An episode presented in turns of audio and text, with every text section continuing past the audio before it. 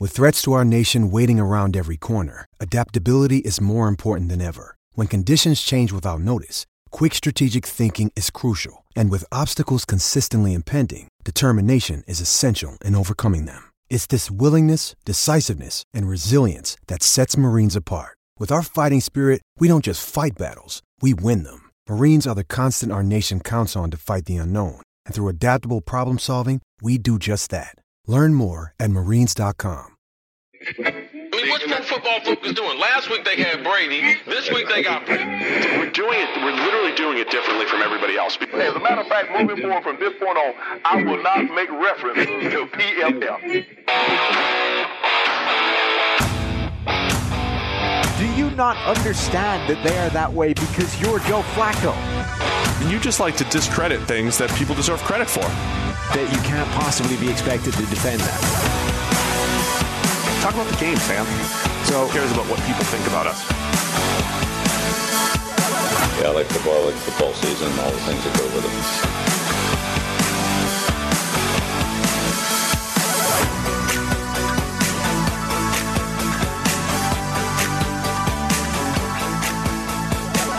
Welcome into the PFF NFL podcast. Steve Palazzolo back here with Sam Monson. We are previewing all of the Week 15 NFL action. Of course, the Thursday night football game. We previewed it yesterday. The Chiefs Chargers game. Previewed that. We looked back at Monday Night Football, that Rams Cardinals game. So go check out the Wednesday podcast if you haven't already. Are you ready to go? Get into some Week 15 stuff? Yeah. Uh, giveaways. You want to get that out of the way really quickly here?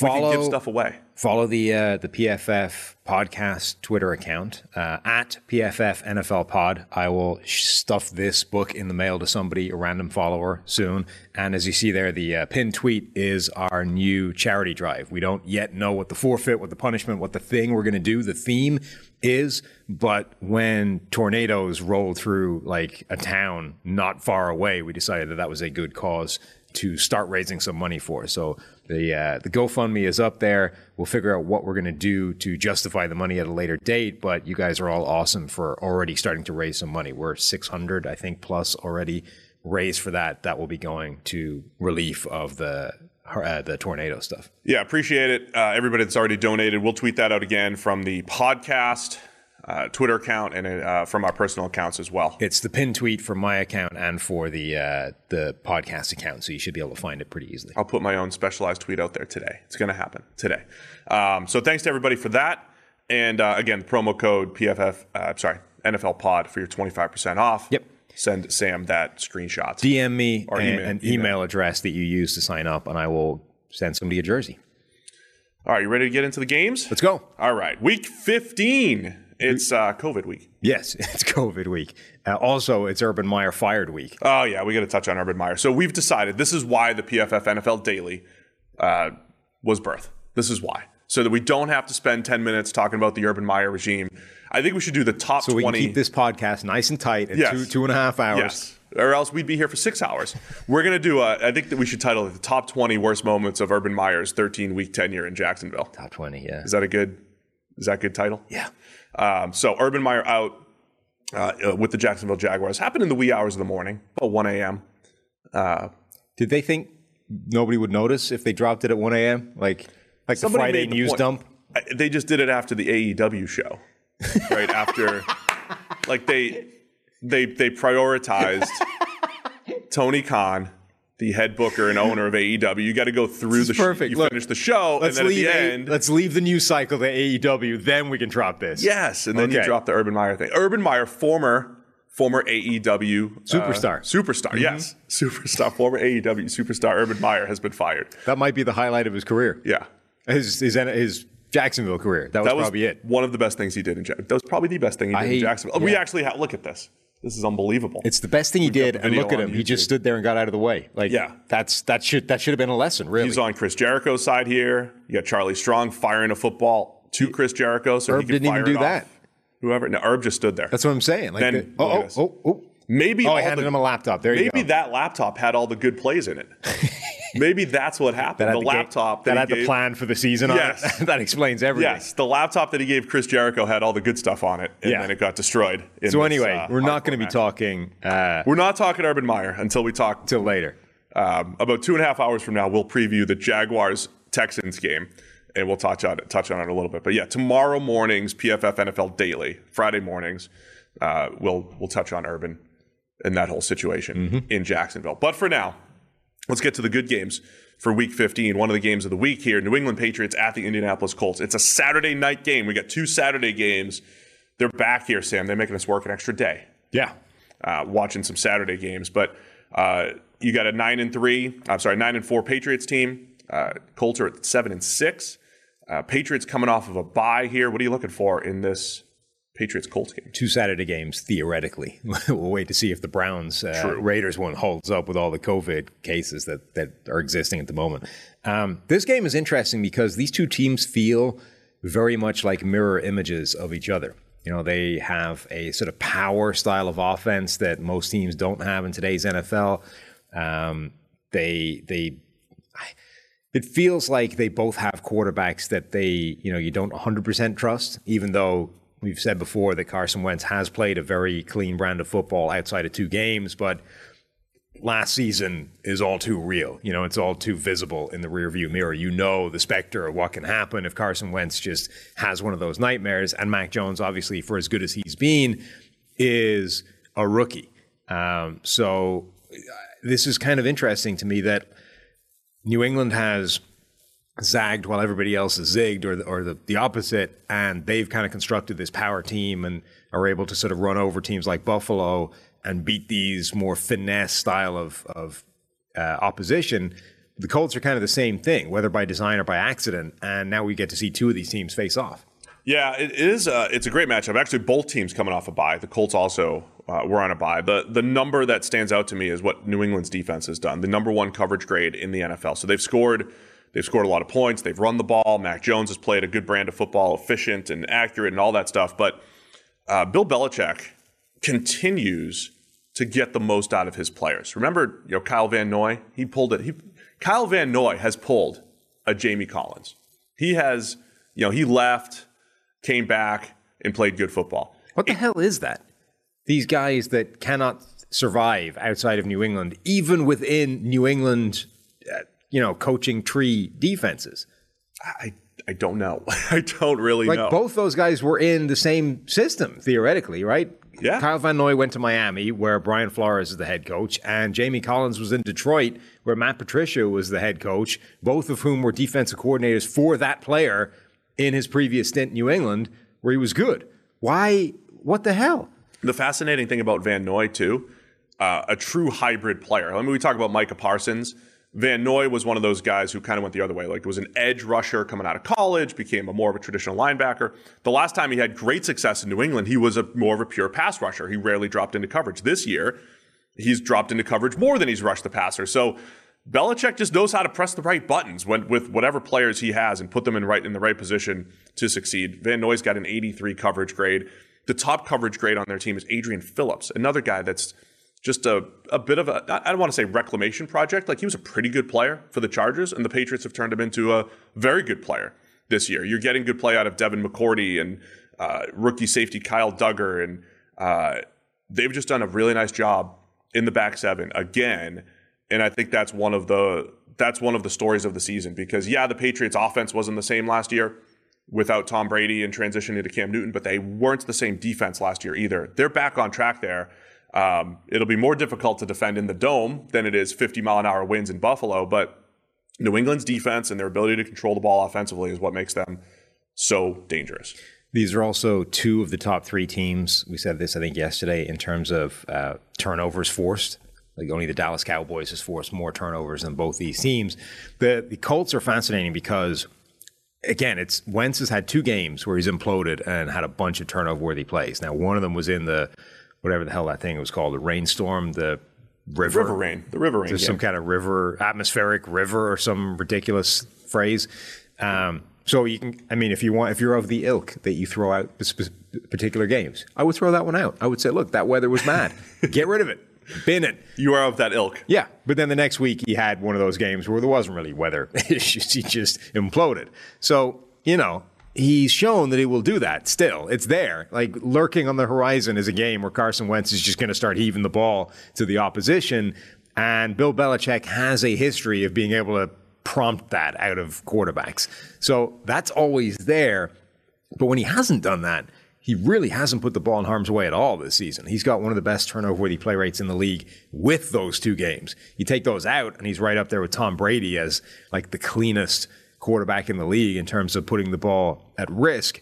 So, you know, is if he's able to do that and fight off that Patriots defense that's caused a lot of turnovers, the Colts are going to be really hard to stop on offense.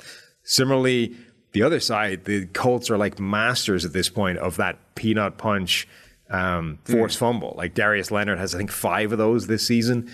They've got a bunch of guys that are just really good at, at punching the ball out and getting it out. And and the, the the Patriots offense, you know, it is a, it's very yards after the catch based. You know, they are Mac Jones getting the ball out of his hands quickly, getting it in the hands of receivers, which is great letting them do the work, but every one of those plays now is exposing those guys to the risk of, you know, a Darius Leonard or a Kenny Moore, whoever it is, getting in there with a punch and ripping that ball out and causing fumbles. Good point, Sam. All good stuff. I think uh, the one other thing to keep an eye on offensively for the Colts, um, I can't remember if I mentioned this, but they're third in the league in points per game, 28 and a half points per game for the Indianapolis Colts. They're favored, by the way, by two and a half in this game. The Colts are favored here at home by two and a half. I forgot to tweet this thing out. My fault. I forgot to tweet the podcast. Start start over. Forgot no, to tweet it out. Do that. Get everybody live. here. Um, go tweet it out for everybody. Um, so what I, what with the Colts offensively, what's Belichick going to take away? Uh, Michael Pittman has emerged as their true number one. I could see him garnering extra attention. Belichick likes to generally add extra attention to the middle of the field. Uh, we've seen you know tight end you know tight end Mo Alie-Cox be a big target. We've seen Jack Doyle be targeted a ton. I wonder if this is a Nyheim Hines type of game because if you're looking at mismatches, getting a, a shifty running back like a Hines uh, on those bigger Patriots linebackers could be could be the way to go for the Colts here. Colts have been kind of hit or miss defensively. They started they they were rough early in the season, but they've had some good games as well, um, and they're going to have to probably add some extra resources to stop the run, and uh, there'll be a lot more pressure on Mac Jones mm-hmm. in this game than there than there was in Buffalo, but much better passing conditions. So Indianapolis favored by two and a half. Where are you leaning in this one, Sam? Uh, I think because these teams are sort of very similar, I think it ultimately comes down to which one do you trust more to execute that kind of game plan. And even though the Patriots are the team with the rookie quarterback, and usually that would sway you in that kind of decision, I think I just trust Bill Belichick to run that kind of game more than I trust Frank Reich and the Colts. And that's not even to say that Frank Reich is, you know, uh, Frank Reich is a fantastic coach. I think he's really good. But I just trust the Patriots more to run a sort of mistake free type of game than the Colts. Patriots have won seven straight. Uh, coming off the bye, they're hot do you do you completely buy into the Patriots? I mean, it's I, I pretty much do. I think they when they when they had challenging tests, they passed them. Whether it was the Browns, the Chargers, they passed the challenging tests. They took care of business against lesser teams, but the last seven weeks have completely changed our tune on the Patriots, right? Yeah, I mean, a few weeks ago, I said the Patriots would get the number one seed in the AFC. So, yes, I'm bought into them, but these are the games. Like, these are the tests, right? The first test was Buffalo. They passed that test. They got, they got out with a win, regardless of how ridiculous the game was. This is another test. The Colts are a legit team that can scare a lot of AFC t- sides if they make the playoffs. And then the next test after that will be the second Buffalo game, right? Prove that it wasn't a fluke. Prove that you are the team that is built to beat Buffalo. If they pass those three tests, I think they are the best team in the AFC and a side shooting for that uh, that will have that number one seed. All right, I'll take New England to cover the two and a half on the road. Is that where you're going as well? Yeah. All right, both taking the New England Patriots. Let's go to man. This thing lost a little bit of luster. Green Bay Packers at the Baltimore Ravens. If Lamar Jackson can't go, and is he certainly where's he? He wasn't taking pra- he wasn't in practice yesterday. The- He's almost certainly not going to play with the uh, with the sprained ankle. But if Lamar can't go, uh, a much bigger challenge for the Baltimore Ravens. I feel like Lamar. Look, we. I compared Lamar uh, Jackson to Carson Wentz on the on the podcast yesterday. Horrified. Not directly. Horrified Beckett. We can compare without uh, equating exactly. We right, can. right? That's allowed on our podcast. I It's said there- encouraged. it, we there are some comparisons to career path. Uh, however, I do think the Ravens' best chance in this game would be like Lamar Jackson taking over, right? that's Like, always if he just chance, takes over right? a game. Uh, so if it is Tyler Huntley, who's a good quarterback, right? He made uh, fourth and six, great throw under pressure and all that stuff. He's got to cut down on some of the negatives, the fumbles and all that stuff. But if it's Tyler Huntley going here, I'm intrigued because this is the best receiving corps the Ravens have had in a while with Mm-hmm. Rashod Bateman, Marquise Brown, and uh, Mark Andrews. You've got a questionable Sammy Watkins, but uh, Ali Villanueva also questionable. That could No longer the great. that could work in Baltimore's favor. Uh, The average Alejandro Villanueva. that's all I've ever said is he's average, but he's might might be below that right now. Anyway, what are you looking for in this game? Can the Ravens pull the upset in this one? What's the line? I, I lost 5.5. I'm, I'm slowly throwing them in there. Thank you. Five and a half. Yeah. So the interesting thing in this game to me is how do the Ravens get pressure on Aaron Rodgers without blitzing him? They're kind of in the same conundrum as remember earlier in the season when they faced the Chiefs and Patrick Mahomes. Usually the Ravens are the most blitz happy team in the NFL. They blitz, they zero blitz a ton with no safety help over the top. They they are aggressive. That's how they play defense. And they've done that basically every time they face the Chiefs, and it has spectacularly backfired. So this game they didn't do it. Like this time they played the Chiefs, they went, no. We have learned the lesson. It's taken three or four shots, but we finally given up. We're not blitzing Mahomes. It just does not work. He will destroy us. So they backed off and they tried to play coverage, and it was much more successful. You have a similar similar story with Rodgers. Rodgers again is one of the best quarterbacks in the NFL at carving up the blitz, but he does. It's not that he struggles under pressure, but pressure does affect him. Like it affects every quarterback, but it really does affect Rodgers a lot. This season, his yards per attempt is almost cut in half if you manage to get under pressure. Their offensive line is, you know, it's been dealing with injuries all season long. They keep losing players. They're down to a third string left tackle. Um, Dennis Kelly had to come in and play at right tackle last game, last game against the Bears. Like it's creaking, you know. So the Ravens are sort of looking at this game, going, "This is the same conundrum again." Blitzing obviously increases your chance of getting pressure because there's more guys rushing the passer. But blitzing, if we don't get there, we'll let Rodgers carve us to pieces. So how do we get pressure on this guy, cause him problems, get him uncomfortable in the pocket without doing what we normally do? Yeah, the Packers have done a nice job handling all of those offensive line issues this year. So, uh, look, Baltimore, I thought this offseason, they already had Calais Campbell, but adding, you know, Odafe Oweh, adding Justin Houston, I thought they did make some moves to be able to create pressure with, um, you know, with four, uh, with Tyus Bowser, you know, getting a little bit more playing time. So uh, all the guys up front being able to create pressure, absolutely huge for the Ravens. And my question for you, right? Are the Packers more impressive this year than last year to you? Yeah. Right, because last year we always talked about top heavy, but they did, they did it. It was a little bit flashier last year too. They had a lot of games where they just straight dominated offensively, but much more of a team effort this year in Green Bay. Will that be?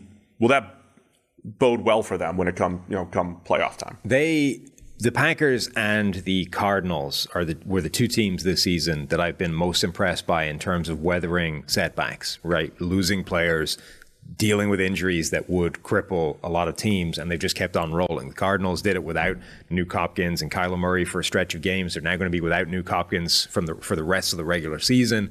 Um, they've been dealing with some issues. Green Bay, they haven't had the best left tackle in the NFL, second best left tackle in the NFL now. Uh, best pass protecting left tackle in the NFL for the entire season. David Bakhtiari hasn't played yet. They basically haven't had their best pass rushers, Darius Smith, for almost the entire season. He lasted like a, a handful of snaps in the the first game. They haven't had um, Jaire Alexander for almost the whole season. Was it like week two he threw his shoulder into Najee Harris and hasn't played since? So those are arguably three of their five most important players. Davante Adams and Rodgers would be the other two, and they miss Rodgers for a game. Um, that's that is a massively important group of players to be missing for almost the whole year, and they right now are in still chasing that number one seed and may well get it. Uh, so you, it's very hard to not be massively impressed by what they've done. And in on on one hand, you sort of look at them and say, well, if that was their baseline. If that's all they were going to be going forward, you you would have cause for concern. But in theory, all three of those guys are going to feature in the playoffs. Like all the way through, they have been talking about those guys coming back at some point. JR is close. I don't know if Bakhtiari is yet, but JR definitely close. Right. But in theory, that is some significant reinforcements to arrive on this team right when they need it most. You know, heading into January where the games are more important, where you're one and done, you can't slip up.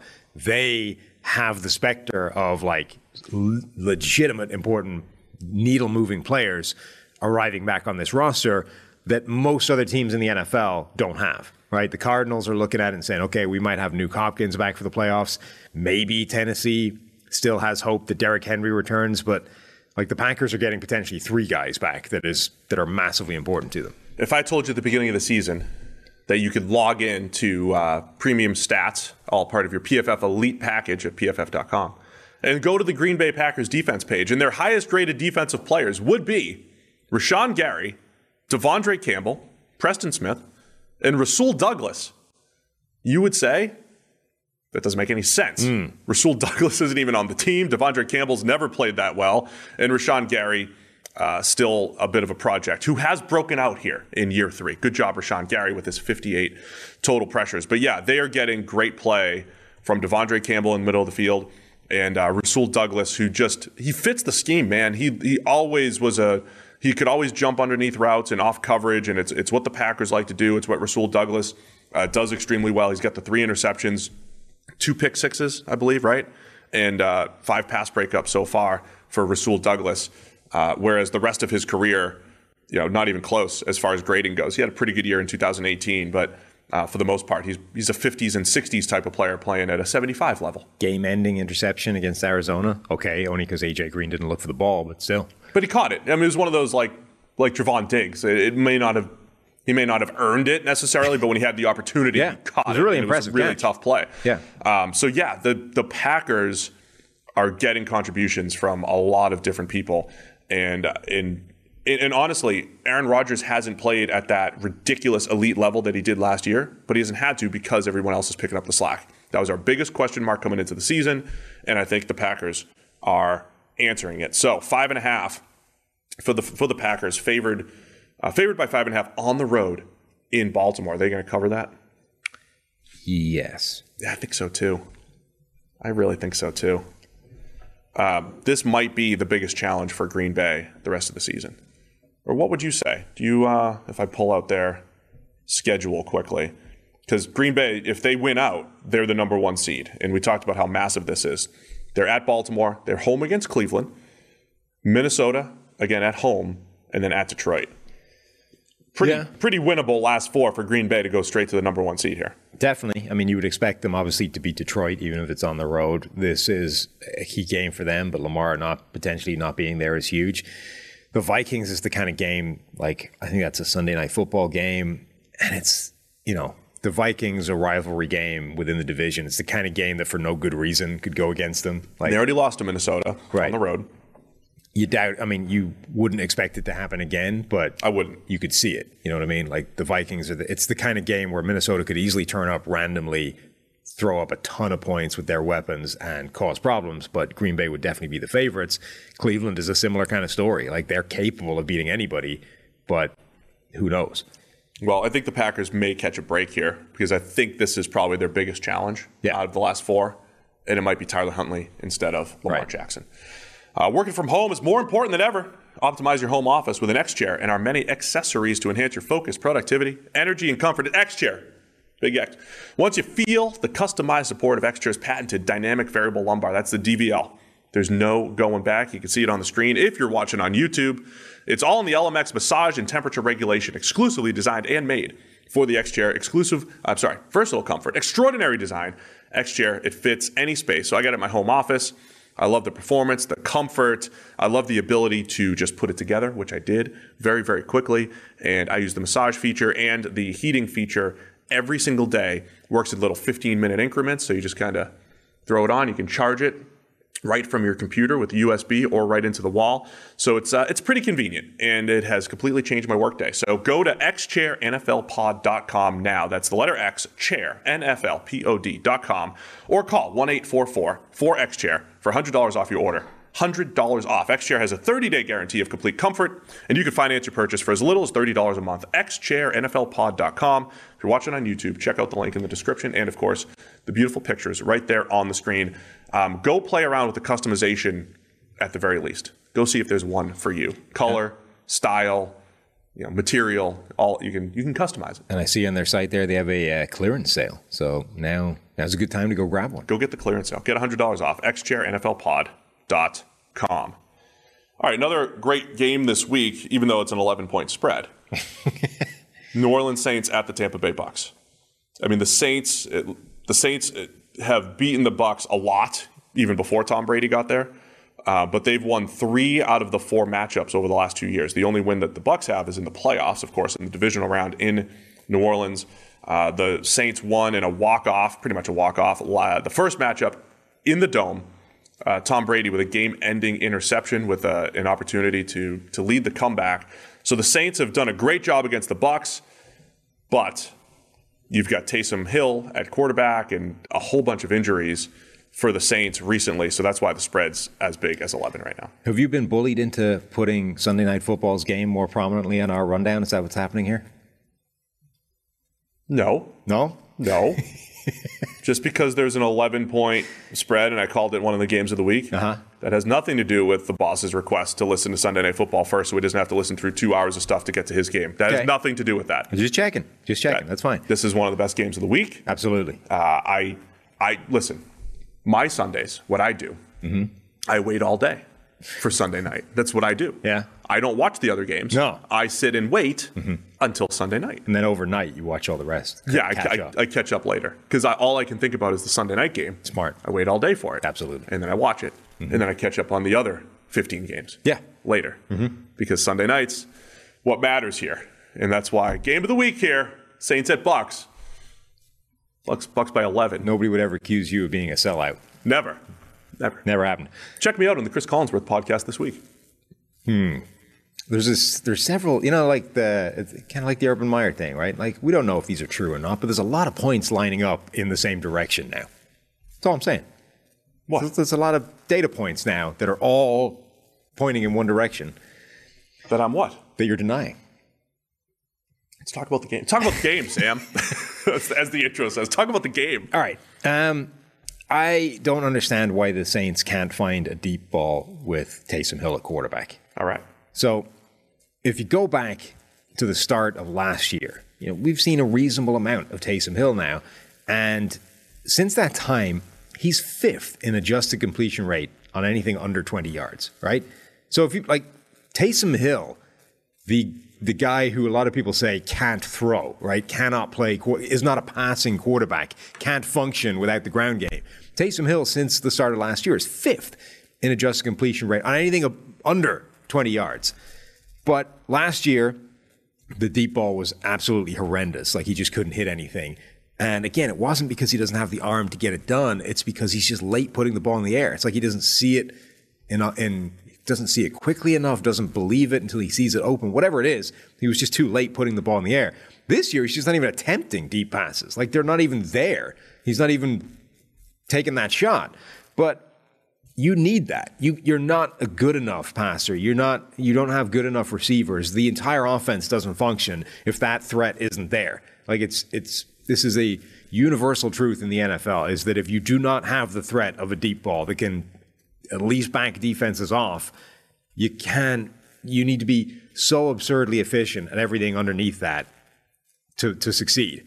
And you're sort of seeing almost the flip side of that coin right now, which is you know, teams defending the likes of Kansas City, Buffalo, Seattle, maybe, they're playing all those two high shells. They're essentially removing the possibility of that deep shot.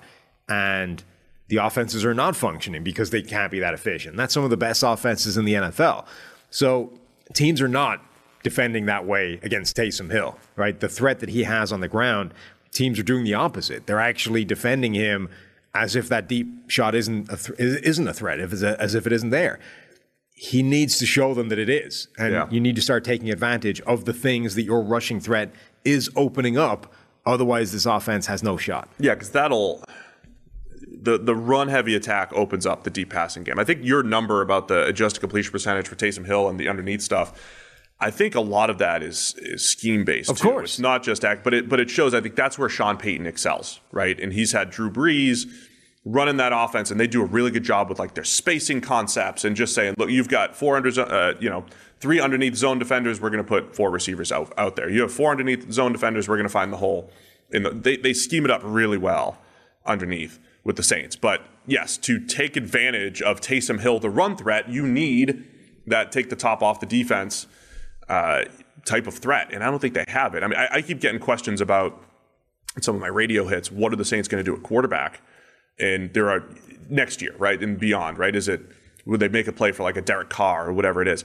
But I think the question's also going to be what are they going to do at receiver, as much as what are they going to do at quarterback? Because they don't, they just don't have these vertical threats either. So it's Taysom Hill doesn't throw the deep ball well. His timing's not great, and all the things that you've laid out. And they also don't have legitimate take the top off the defense type of players. So they're not attacking every level of the field. The Bucs, the Bucs defense goes through spurts where they give up the underneath stuff, and you can kind of dink and dunk your way down the field. But I think in this one, they're stacking the box again. They're going to do everything they can to take away the run game and probably the short passing game and making Taysom Hill throw the ball over the top. And I don't, I, I agree. I don't know if they can do that. I think they have they have receivers that can take the top off a defense when you consider the type of offense that they're running right now with Taysom Hill. They can Taysom run the seam routes and all that stuff. You know, they can like- run seams. Yeah, like they have guys like Kenny Stills has been a successful deep threat throughout his entire career for teams that don't play the way that the Saints are playing I know. with a powerful running attack and Taysom Hill at quarterback manipulating coverages. He's old, man. How he's not that old. They also, know, I but, mean, like, you- Kenny Stills is your deep threat. I know he can still do they it. also have Deonte Harris. Granted, he hasn't been playing um, when he's out there, he can do it. right, for sure. but like they have these players that d- we should have seen a more successful deep. Uh, Deep ball from Taysom Hill at this point is all I'm saying, and I think there's been two different reasons, or it- it's happened in two different ways. One, not being able to hit him at all, and two, not even attempting them. Just that needs to show up generally, but this week in particular. Uh, the real issue here for the Saints is everybody that has been hurt, and so it's not just they don't have receivers. It's you know their offensive line. They were missing both tackles in their last game, right? Uh, Terron Armstead and Ryan Ramczyk. Uh, they're they're all they're still questionable. Marcus Davenport questionable. Armstead and Ramczyk both questionable as of Wednesday. Uh, CJ Gardner Johnson questionable. Gardner Johnson had an interception of Brady in that first matchup, and that's been one of the stories here. Tom Brady has something like I, I got to recheck the numbers, but as of a couple weeks ago, like 40% of his turnover-worthy plays with the Bucs have come against the Saints in the three four games that they've played uh, against the Saints. So Brady, as a whole, for the Bucs, has done a really nice job of taking care of the ball in this new system, getting the ball down the field, and all that stuff. But against the Saints it, you know, he fumbled in the first matchup, had two interceptions, including the game ender. The Saints defense has done a really nice job against this Bucs offense, playing tight man coverage uh, and just making throws a little bit more difficult for Brady than he's had against other teams. They're gonna, the Bucs are going to have to. I mean, the Saints are going to have to do that again. Um, not having a Gardner Johnson hurts a little bit, but and not having you know Cameron Jordan is he already out? Yeah, uh, no, he was out on Sunday for COVID. Um, not having a Davenport and guys to get pressure up front, like the more the Saints get depleted, I mean that's why the line I think is is so so great at eleven. Um, the other part here, the Bucs I've mentioned before, they've been so much better at home, averaging 37 ga- points a game at home. But this is where last year the Bucs had their worst game of the season. The Saints had their best game of the season. It was 38 to three or whatever on Sunday Night Football. Uh, so I don't know if home and away matters in this matchup, but The Saints have been a consistent like thorn in the side of Tampa Bay for a while. that's it's sometimes it's just the game of football, right? Sometimes it is a it is such a matchup driven game.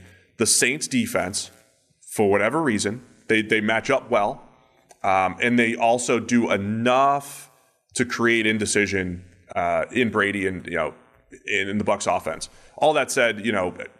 the Bucs, the Saints also busted a coverage to lead to what was the go-ahead touchdown in the fourth quarter against the Bucs too, because it goes both ways. But the Saints have had a ton of success against the Bucs. So I think if you're leaning on that, you're saying, okay, they'll keep it close, keep it close. I just think the injuries are probably like from a win-loss standpoint, the injuries are probably too much um, for the Saints to to overcome in this game because the Bucs are a better team. That's the bottom line. They're mm-hmm. a better team, but the Saints match up well against a pretty good Bucs team. So uh, Bucs have a few guys that are questionable as well. Most of them in their secondary. What where are you leaning on this? Is eleven is eleven too much for the Bucs, or do you lean on the Bucs' dominance at home and they're just a better team? I mean, it's a lot of points, but I. I think they should cover it, but the fact that it's a division game scares me, and I just I would lean New Orleans to cover just for those reasons. We're that, gonna agree that again, single reason, aren't we? Probably in the last game too. Some of the other stuff that happened. Jameis Winston got the start. That's when he got hurt. Trevor Siemian came in, made some big plays. Um, there was a questionable call that negated. Like I'm only mentioning this because Siemian's worst pass of the game got negated by a kind of a weak passer, uh, roughing the passer call. So Trevor Siemian's grade was horrible, but he did make a couple key throws that kept the Saints in the game and eventually helped them win it. So um, they the Saints won with Trevor Siemian the first matchup, which is why when you see the 11 point spread and the way these teams have played recently, it does feel steep. So I would lean New Orleans here as well. Um, for Brady, just the uh, the MVP race that everybody likes to discuss. Uh, Brady's worth almost uh, using wins above replacement. He's almost a win better than the next closest quarterback. QB two is Justin Herbert in WAR, and the difference between Herbert, uh, it, it the same difference between Brady and Herbert is like QBs two through eight. Herbert to uh, the eighth best quarterback. In other words, Brady should be, I think, by our numbers, the hands down MVP unless he screws it up over these last couple weeks. But as far as like because people like showcase games, probably Brady's last MVP showcase game. Plus, this, this does feel like a weird year where nobody wants to win that award, doesn't it? Like, it does. Brady right now is winning MVP basically by default because his. Yeah. His disappointments or his screw ups have been less severe than everybody else. As soon as anybody gets into contention for MVP, they have a terrible game or they go on a bad run or something happens and takes them out of it. Brady's the only quarterback this year, too, that hasn't had a terrible game. He's yeah. had some bad plays, had, like, moments. He has not had a grade under 60. Like Rodgers has two of them. Right. And but he also went on a run of like four or five games where it was just sort of 60s Where it was just okay. Right. Right. And that's the other thing, too. Brady's best games came in the first five weeks of the season. Like that was his best stretch of play. Um, so, so, the timing of it doesn't feel as good um, as far as like, you know, your MVP moments right. and all that fun stuff. But I still think it's. Um, even if you just look at like raw stats and everything, though, Brady's got you know five more touchdowns than anyone else, and they're they're averaging two more points per game than any other team. I mean, as far as a lot of those other numbers that will be looked at, I think it's I think it's Tom Brady unless he um, hits a rough patch here over these last few weeks mm-hmm. statistically. Um, so you're going to take New Orleans to cover, and we're all in, we're both in lockstep in our first three games. Yeah, I Tampa Bay should cover, but it's a division game and the Saints have caused them problems. Uh, I don't I, like it, but yes. I don't know how much past matchups really matter, but the evidence keeps mounting that look, the Saints just match up well against the Bucs, and, and the, the Saints have enough in the secondary to kind of slow them down again. Uh, was Gronk available? I don't think Gronk was in that first game. That would be one other potential difference, though, as well. Football fans, I'm sure we all love an action packed, high scoring NFL game, but with the latest no brainer from DraftKings Sportsbook, an official sports betting partner of the NFL. You'll be a winner once a single point is scored. New customers who bet just $1 on any team to score can win $100 in free bets. It's that simple. If Sportsbook isn't yet available in your state, you can still get in on the NFL action. Everyone can play for huge cash prizes all season long with DraftKings daily fantasy sports contests. And DraftKings is giving all new customers a free shot at millions of dollars in total prizes with their first deposit. So download the DraftKings Sportsbook app now. Use promo code PFF. Bet $1 on any team to score and you win $100 in free bets. It's that simple. If they score, you score with promo code PFF. This week at DraftKings Sportsbook, an official sports betting partner of the NFL. Must be 21 or older. New Jersey, Indiana, Pennsylvania only. New customers only. Minimum $5 deposit, $1 wager required. One per customer. Restrictions apply. See DraftKings.com slash sportsbook for details. Gambling problem? Call 1-800-GAMBLER. If you're in one of those three states and you haven't done this yet, go do it. Go get your free $100 in bets. Think about what we could do with all those free bets. $100 worth. All right, what other great games do we have this weekend? The other Saturday matchup Las Vegas Raiders at the Cleveland Browns. Uh, this is the COVID game, one of them. Uh, Washington also has like 17 players on the list. Uh, so Cleveland, is there talk? There's at least some talk about moving this game. I don't Um, think the NFL wants to move island games though as much as possible. Yeah, I mean, it's definitely. I don't know if the NFL is talking about it, but everybody else is. They, this is the game where, you know, they said before the season that they were not going to move games for uh, COVID cases on for for uh, unvaccinated players. So essentially, if you didn't get vaccinated and you had a massive outbreak, you know, unlucky. That's your fault. You should have got vaccinated. It's, it sounds like a lot of these players were vaccinated, so all of a sudden that opens the door for them to potentially move this game. So now it's okay. We can move it. Yeah, potentially. Um, and you know, a ton of the Browns are down. Not just important players, but also you know Kevin Stefanski, their head coach, is on the is has got COVID, and he was apparently vaccinated twice, boosted, all those kinds of things. He's he's done everything, Great. and he still got hit. Troy Hill, John Johnson, Baker Mayfield, like Austin Hooper, Jarvis Landry, Wyatt Teller, Jedrick Wills, half the offensive line. I mean, they're they're in rough shape if this game goes ahead. uh, yeah, what do we even break down here? I mean, this is one of those I, I half jokingly say I like to know how the team how how does a team play when they have their backup quarterback? How do they play when they have no players? um, we saw this from the Browns last year too. They had the wide receiver room outbreak, Yeah. and Baker Mayfield's top four receivers were all tight ends in that one game. I think against the Jets. Um, so they kind of ran into this last year as well, where I mean, when it completely destroys uh, an entire unit, whether it's the offensive line, whether it's receivers, whatever it is, it, I mean, it just completely changes the game. The So- biggest impact for them, I think, is on that offensive line. They would now be down three fifths of one of the best offensive lines in the NFL, and Maxx Crosby's charmed life this year continues. Right, the guy is leading the NFL in total pressures by ten. And just keeps finding backup players to go up against, and he, like regardless at this point whether the Browns had everybody available or not, just give Maxx Crosby proper credit at some point, Sam. their right tackle would be a backup. Like either way, Maxx Crosby would be facing a backup tackle. The fact that they're then potentially down another two guys opens up space for like Yannick Ngakoue to have a monster game as well. But it's an interesting game for that because you've got Crosby dominating um, all season long. You've got Ngakoue playing really well. And then the Browns have Myles Garrett, who's single handedly determining games as well with like strip, sack, fumble, scoop, and score type of plays. Um, Garrett is going. I mean, the Raiders' offensive line is terrible as well. Now, Garrett will be primarily rushing against their one good player, Kolton Miller. Um, but this, this is a sort of interesting showdown of dominant pass rushes, Yeah, it's a. I mean, it's a huge game for both teams too. assuming talk- any of those players play. What are, what are we analyzing here? It's a whole bunch of a whole bunch of question marks.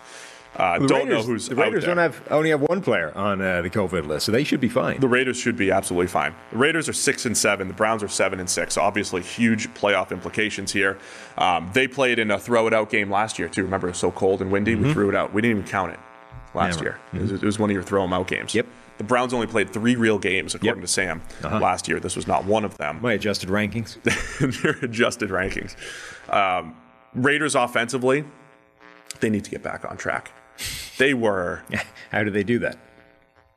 I, I keep I I hate oversimplifying it. Like just throw the ball down the field. But early look, not having Darren Waller, you hit on it Monday, has been massive, right? When the Raiders have been really good offensively, they had legitimate threats at every level of the field, right? Early season, Henry Ruggs had to be accounted for down the field. Darren Waller at the short and intermediate level, mostly, but very much the intermediate level. He was their threat. Hunter Renfrow underneath. When you have that, you know, all three layers essentially, you can attack defenses any which way.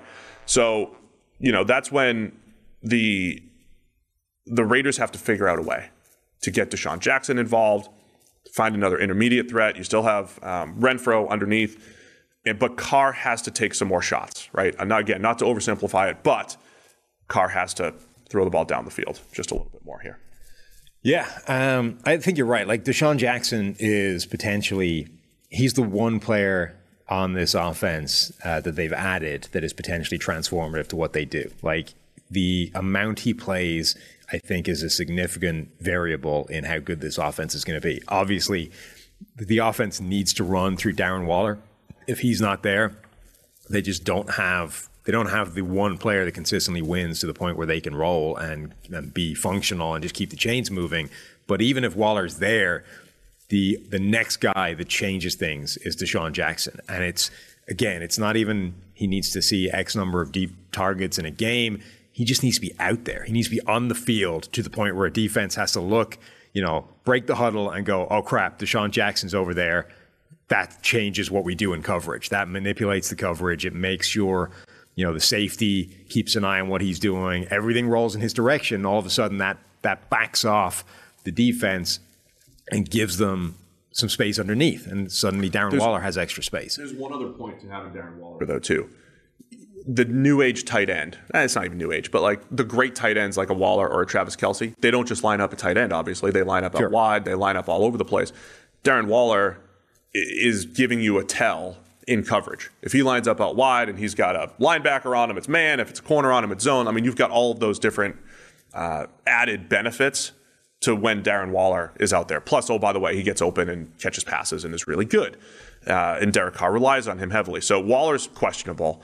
Um, I wish there was just more information, right? You get guys that have that missed multiple times. What's questionable is just so vague and wide. Is it bad questionable? We need a couple more layers of detail here.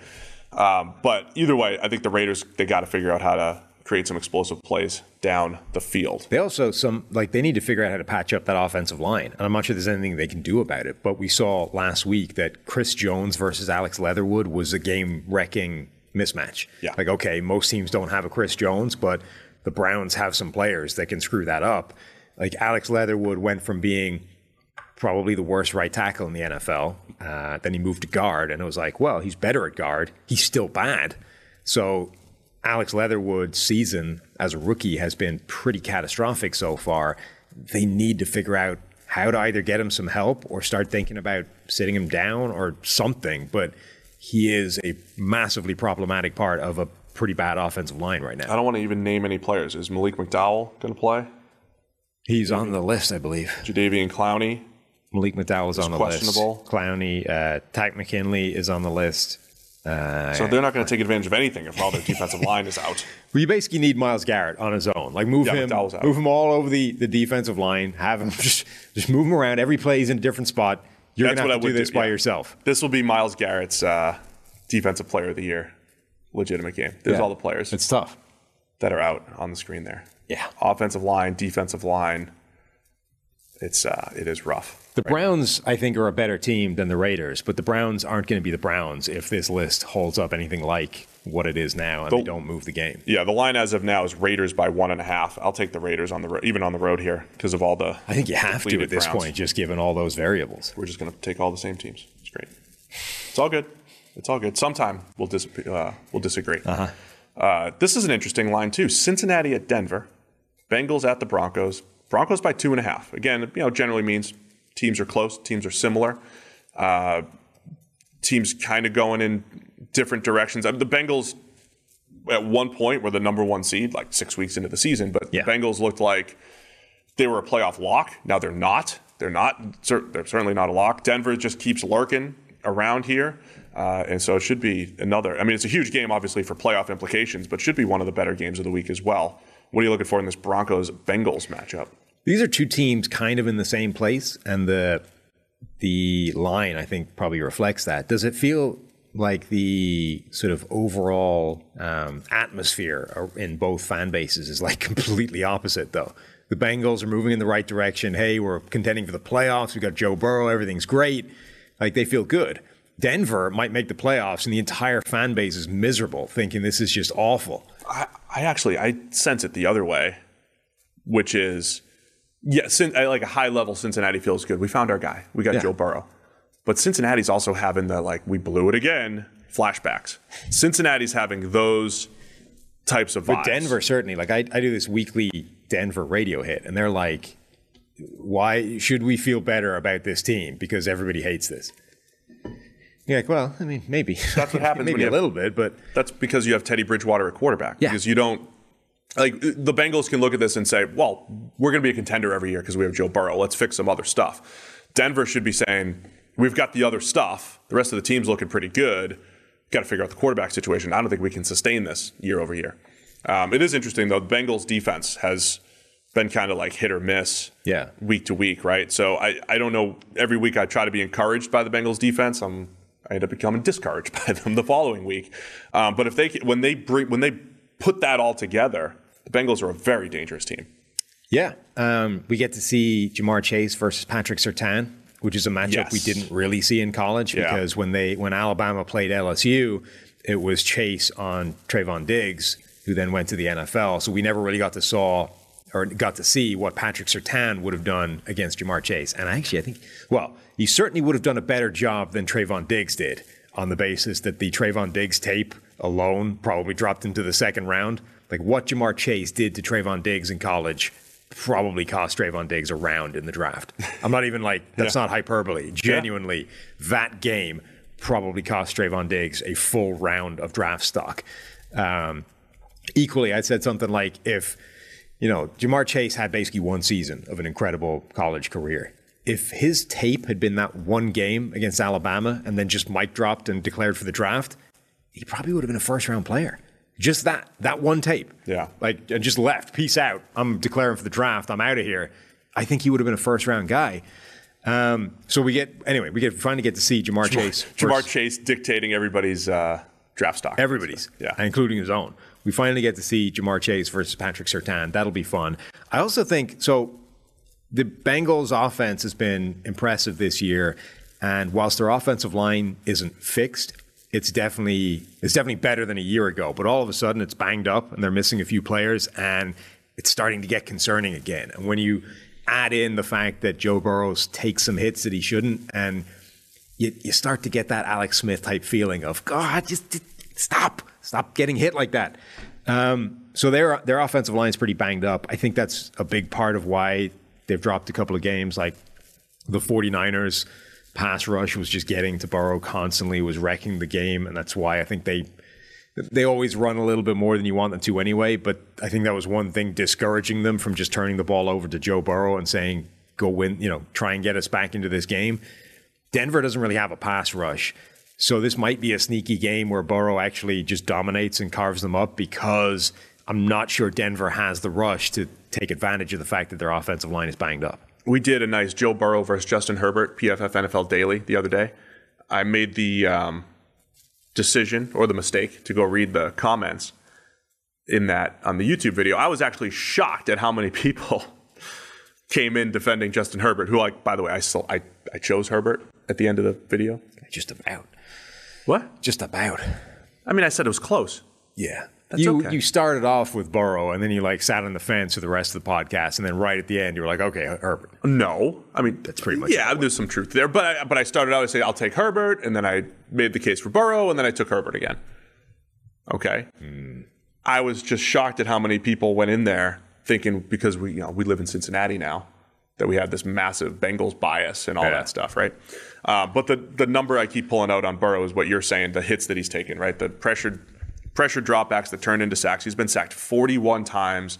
Sack totals are very are, are closer to a quarterback number than they are offensive line number.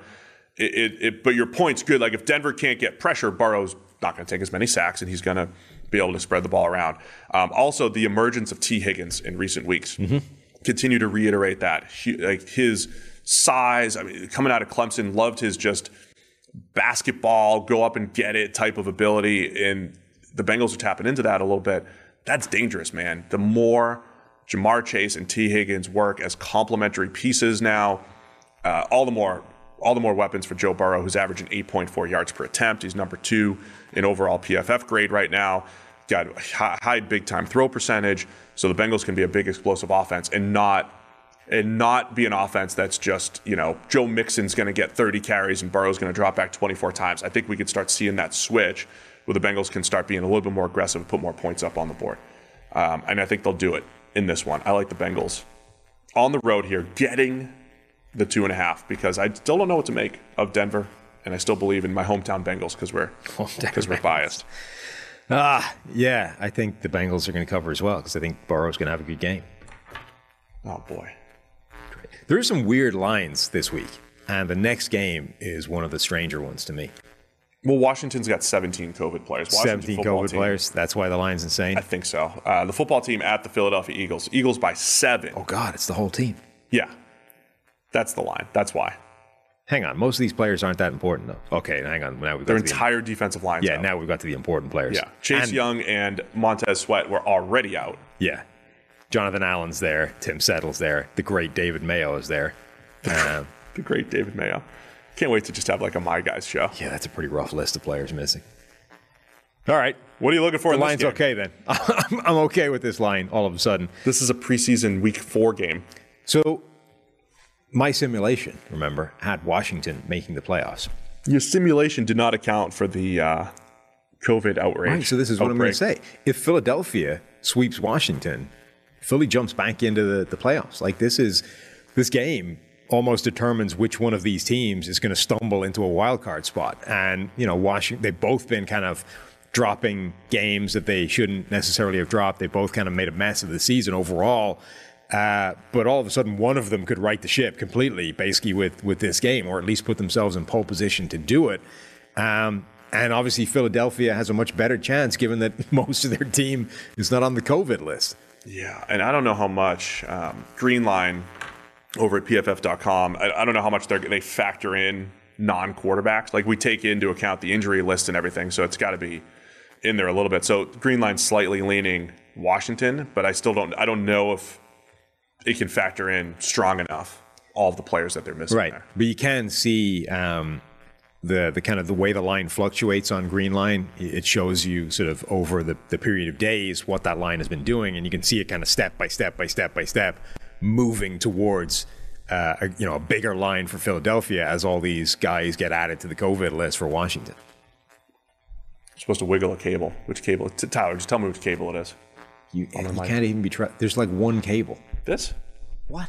No, the like the the connection that leads from the microphone into the stand, the big silver thing right in front of your face. This is terrible podcasting. Yeah, I know. That yeah, that one. Wiggle. Good God. Um, What? I was trying to be subtle at first. yeah, yeah, well done. Smooth. Oh, that's a. I see what you're saying. I see. That's you see, Yeah. you see the one cable that you we any better yet? Just trying to make sure the audio issues don't show up again. Uh, There, there are people out there, right, that like week on week are like, guys, your audio's screwed. There's a buzzing sound, and trust us, we know we're trying to fix it. We've been troubleshooting for weeks, Working and, on it. And this kind of thing, Steve desperately trying to find a cable to wiggle, is part of the problem. So we apologize for our own. It's definitely my fault. Uh, Jalen Hurts still questionable as of Wednesday with an ankle, and they have Quez Watkins out on the COVID list, so it's not all one-sided. It's not all. Miles Sanders, Jordan We got, Howard, we got also 17 players versus one. Could be more of a Boston Scott, uh, Kenneth Gainwell day I'm all in the, for a in the Boston backfield Scott day. with the Eagles. Remember, the Eagles' rushing attack has been uh, kind of their calling card the second half of the season here. And if whether Hurts is out there or not, they're still going to try to run the ball, especially against this depleted Washington front. You don't want to see a second Gardner Minshew game? I, I don't care. I, I'll, I'm fine with that. But they're still going to run the ball, even with Gardner. Yes. Um, are we both going to take the Eagles in this one as well? I just don't know what to preview here. No, screw it. Washington's somehow going to cover a seven point line, even if no they're going to make the Super Bowl, they have to. So you got to stick with that. That's true. I'll take Philly to cover. That being seven. said, last week I picked Dallas as an emotional hedge for for for that. 80, 83% of the cash is coming in on Philadelphia, which is another reason the line is shifting in that direction. they're direction. getting the they're seeing the COVID list.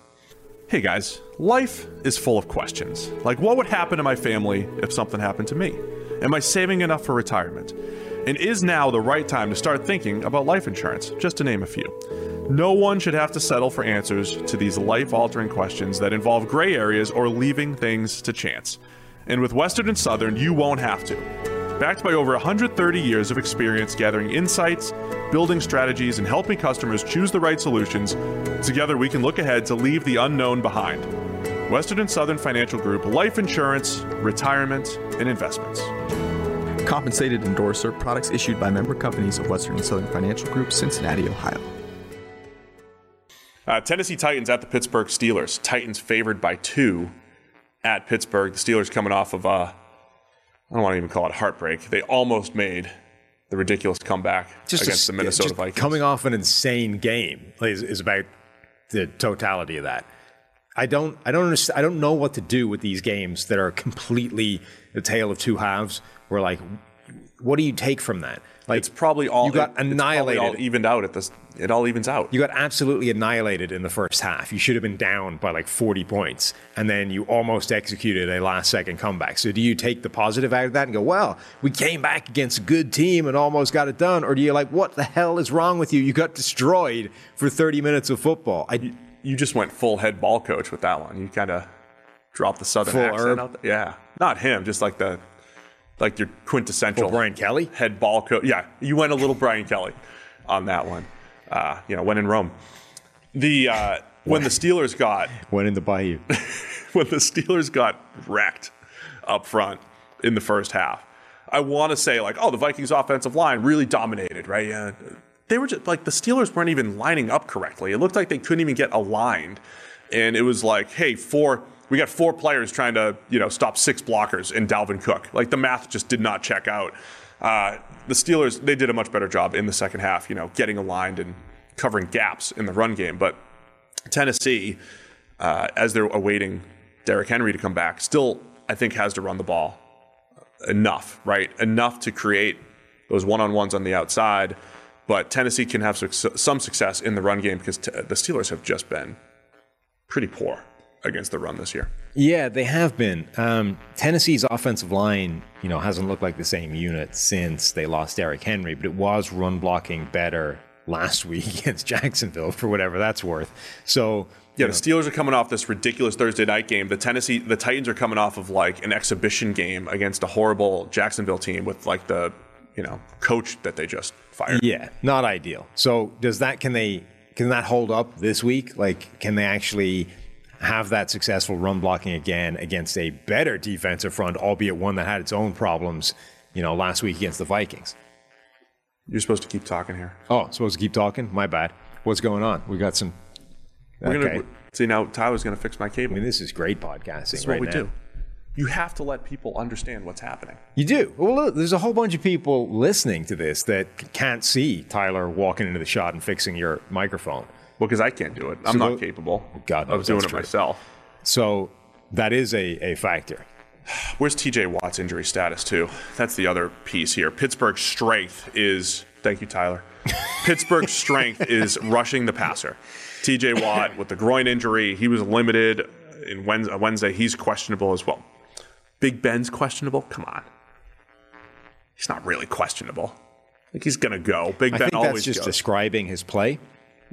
Big Ben's play is questionable. He's coming off two pretty good games. After all the turnover Coming off a worthy plays last Thursday, Minnesota. he made he made some big time second throws. half. Yeah, he, he made some throws. Pectoral slash shoulder. Ben just loves that. He feeds off that. He's got to have the record for most times questionable and end up uh, and, and still played. Right. Most limps and hobbles and lists of injuries. We got to get like a list of all his injuries, like on like one of those yeah, like the skeletons where you just Yeah, like the Baker. Mayfield thing. Yeah, yeah. You see that every week with him. Like, going to be in PFF IQ. Soon. Oh, yeah? The, uh, the injury report. I can't it would just be Big Ben's. everything for Roethlisberger. Yeah, like, the whole body's body. just red. Yeah. Um, so Roethlisberger was questionable, um, but T.J. Watt I think is is really the key here. You know, because they they rely they're relying more on their defensive front. Cameron Heyward's having a great year, but they're relying more on that defensive front this year, and uh, they got to get some pressure because the secondary isn't great in Pittsburgh. David Quessenberry is kind of he's grading well. His run blocking grade is off the charts, but he's given up 33 pressures, nine of which have been sacks. Of his pressures, 19 have either knocked the quarterback down or sacked him. Yikes! Yeah, and that's where pretty terrible. That's where Watt would be rushing. Yeah. Um, I think the Titans are they just uh, a system right tackle team? They just keep System right they just keep churning out good right tackle play. Dennis Kelly, Jack Conklin, everybody's a good right tackle in Tennessee, except Isaiah Wilson. Yeah. They could not turn Isaiah Wilson. to be fair, he never actually tried to play right. Maybe he would have been good. Yeah. The- we'll always have those threes. Well, who had a better tenure, Isaiah Wilson with the Titans or Urban Meyer with the Jaguars? I thought that um, you know, people brought up Antonio Brown's Raiders career. Yeah. I think Antonio Brown's Raiders tenure and Urban Meyer's Jags coaching tenure are the same. They're like the player equivalent of the coaching. Like Yeah. those are the same gigs where it's just so ridiculous. And by the end of it, you could read literally anything put in a report and believe it. Yes. You know? Oh, Antonio Brown froze his feet off with cryogenics. Of course course. did. Naturally. Oh, he spray painted his helmet so he'd be able to use some outlawed geriatric system that they've banned because, it's, yeah, of course he did. Like, you would believe anything at that point. I need to see the tail of the tape now. I need to see AB with the Raiders, Urban with, with Oh, the Urban Meyer just booted his kicker in the ass and called him a dipshit. Of course he did. Of course. Like that's the world we're living in now. That Things have gotten so insane that you're just like, yeah, sure. That story came across as Urban. So the story is like, uh, we we got to do this right. uh, Jake Lambo, he's stretching. Josh Lambo. Josh Lambo, sorry. I, I don't know any kickers. no, Lambo. Urban kicks him. Says, make your effing kicks. dipshit. And uh, Lambo was like, oh, he doesn't even call the specialist by names and stuff. It just, it feels like that's like Urban's humor. Like that was him trying to be like, that was it? That, that- to me, I read it as that was his way of kind of being like a little funny and a player's coach, but serious. And then when Lambo said, you know, don't, don't effing kick me, and Urban yelled back at him, like oh, then it then it got more contentious. I really think that's that's Urban Meyer. Like he wrote a book on leadership, but he read the book on leadership, which was like if you're a football coach, walk around during stretch and and joke with your players, and that was like Urban's way of like I'm gonna kick my kicker. Tell him to make his kicks, not talk to him by name, and ha ha ha, he's getting out with his players coach. He uh, he wrote a book on leadership. He did. I was gifted. So I was gifted the Urban Meyer book on leadership It's amazing. from my wife, Kelly. I Come think on, the Kelly, your judgment is questionable. The kicking thing might have been an attempt at humor, but I think the idea that he just calls specialists as kicker, punter, long snapper, I think that's just him not believing those players are worth his time. Yeah, and it, yes, yes, and that's not that's not him being funny. That's him being like, um, football guy. Uh, you know, don't talk to specialists. You know, don't do that. Uh, when I was on with Ramon Foster and the group in Nashville, they were reading excerpts from the Urban Meyer's leadership book this morning as I was getting on the on the radio. Sorry, uh, we just took all of our daily content and No, no, this we could talk about this for hours. We're good. we could. We got plenty. We could. Which game we talking about? Uh, Where are we? We cleared uh, Tennessee, Pittsburgh. We're we just we, It's we're the done. Tennessee game because the the Titans just demoralized the Jaguars. They were the ones who knocked Urban out of the They league. retired Urban. Yes, they got him out of there. Uh, Tennessee by two. Where are you leaning in this one on the road in Pittsburgh? Uh, I'm going with Tennessee. I I like they. I really like the coaching job that um, Mike Vrabel has done. I think they continually sort of show up and overperform expectations, despite again another team that's like been wrecked by injuries, had a lot of what makes them them taken away, and they still show up. Is he almost like the next Mike Tomlin? The next Mike Tomlin. That was the comparison I made earlier this year. Mike Vrabel's the guy who's just going to continue to just exceed expectations year over year. his so Mike Tomlin gives these really thoughtful and like interesting answers in press conferences and stuff. Whereas Mike Vrabel just seems to get like upset and storm out. You see him. I'm not. Somebody I'm- was- not everything's the same. They claim Zach Cunningham, right? And he was like, "I'm not talking about Zach Cunningham for two weeks because he's not eligible yet." And like two or three questions into this, they were like, "But could you just tell us a little bit about his skill set?" He's like, "This is ridiculous." He just walks off the screen. Oh, I didn't see The that. Press That's conference lasted like 90 seconds. Like, I mean, okay, I understand that if you've said I don't want to talk about him and you get three questions, you'd be a little bit annoyed. On the other hand, of course they're going to ask you about him. You just signed him. Like these guys have to fill, you know, column inches in the paper or whatever. It, it, I don't. know, I just, you know, doesn't really feel like a reason to storm off. The man didn't want to get into it. He didn't. He My didn't Vrabel Tomlin comp is more. Yeah, Tomlin's had bouts where he's done some smart things, going for two more than you normally would, and all these different things. But Tomlin has gotten the most out of his team. I think Vrabel has the ability to just be around for a while, getting the most out I of his think they're the best of the old school style coaches. Like the guys that are embracing the sort of the way you always did it with physicality and with like they're the best, you know, of that last sort of generation of old school coach as opposed to the guys that are, you know, pushing the analytics and the science and the, you know, all those kinds of things and trying to get things done in that way. It's not these are not necessarily mutually exclusive. You don't have to do things in that new cutting edge. Like you can still get it done if you're an old school coach, if you're good enough. I'm going to go with the original Mike Tomlin. The OG one. Mike Tomlin. Yeah. So I think Tomlin's going to. Uh, I think I'll take the Steelers to win in cover. Okay. The two. The Steelers, as of right now, are the 11th seed at six six and one, but the teams ahead of them, there's five teams that are all seven and six. So it's close, but there's a lot of teams to jump. Colts, Bills, Browns, Bengals, and Broncos are all seven and six. The Steelers, with that that tie against the Lions, looming large. You can't say 11th seed like that's a thing. They're in the hunt. That's the thing. Oh, sorry, yeah, they're in the. We haven't said that in a while. Yeah. Uh, a lot of sober people doing the drinking game in the hunt. Uh, I'll take Pittsburgh Okay. to, to cover. Rest of the slate is uh, questionable. So this is another game with a weird line. Is this another one where there's 28 people on COVID list that I'm not aware of? Are we? You looking at Falcons Niners? Yeah. How's that weird? How's it weird? Like Atlanta, The Falcons aren't good, and the Niners are way better with, when they're all healthy. there's like a game between them. It's in San Francisco. Okay. So? There's a game between them, but the Niners, with this offense cooking the way they are, they're just a better team. Niners by nine over the Falcons is the line. I think that's a lot. I think that the Atlanta Falcons. So eh, the one thing that this game sort of screams to me is: Has there ever been a game with as many like freakish, unique athletes in it as this one? Just on offense, just the playmakers, right? George Kittle, Deebo Samuel, Kyle Juszczyk, uh, Brandon Aiyuk. On the Falcons, you've got Kyle Pitts, the unicorn, uh, Cordarrelle Patterson, the best like freak show multi-position guy in the NFL. You've got all these like unique playmakers, and they're going to be facing each other. The 49ers just offensive grade is fourth in the NFL. Just Okay. overall grading, right behind the Bucs, right ahead of the Rams.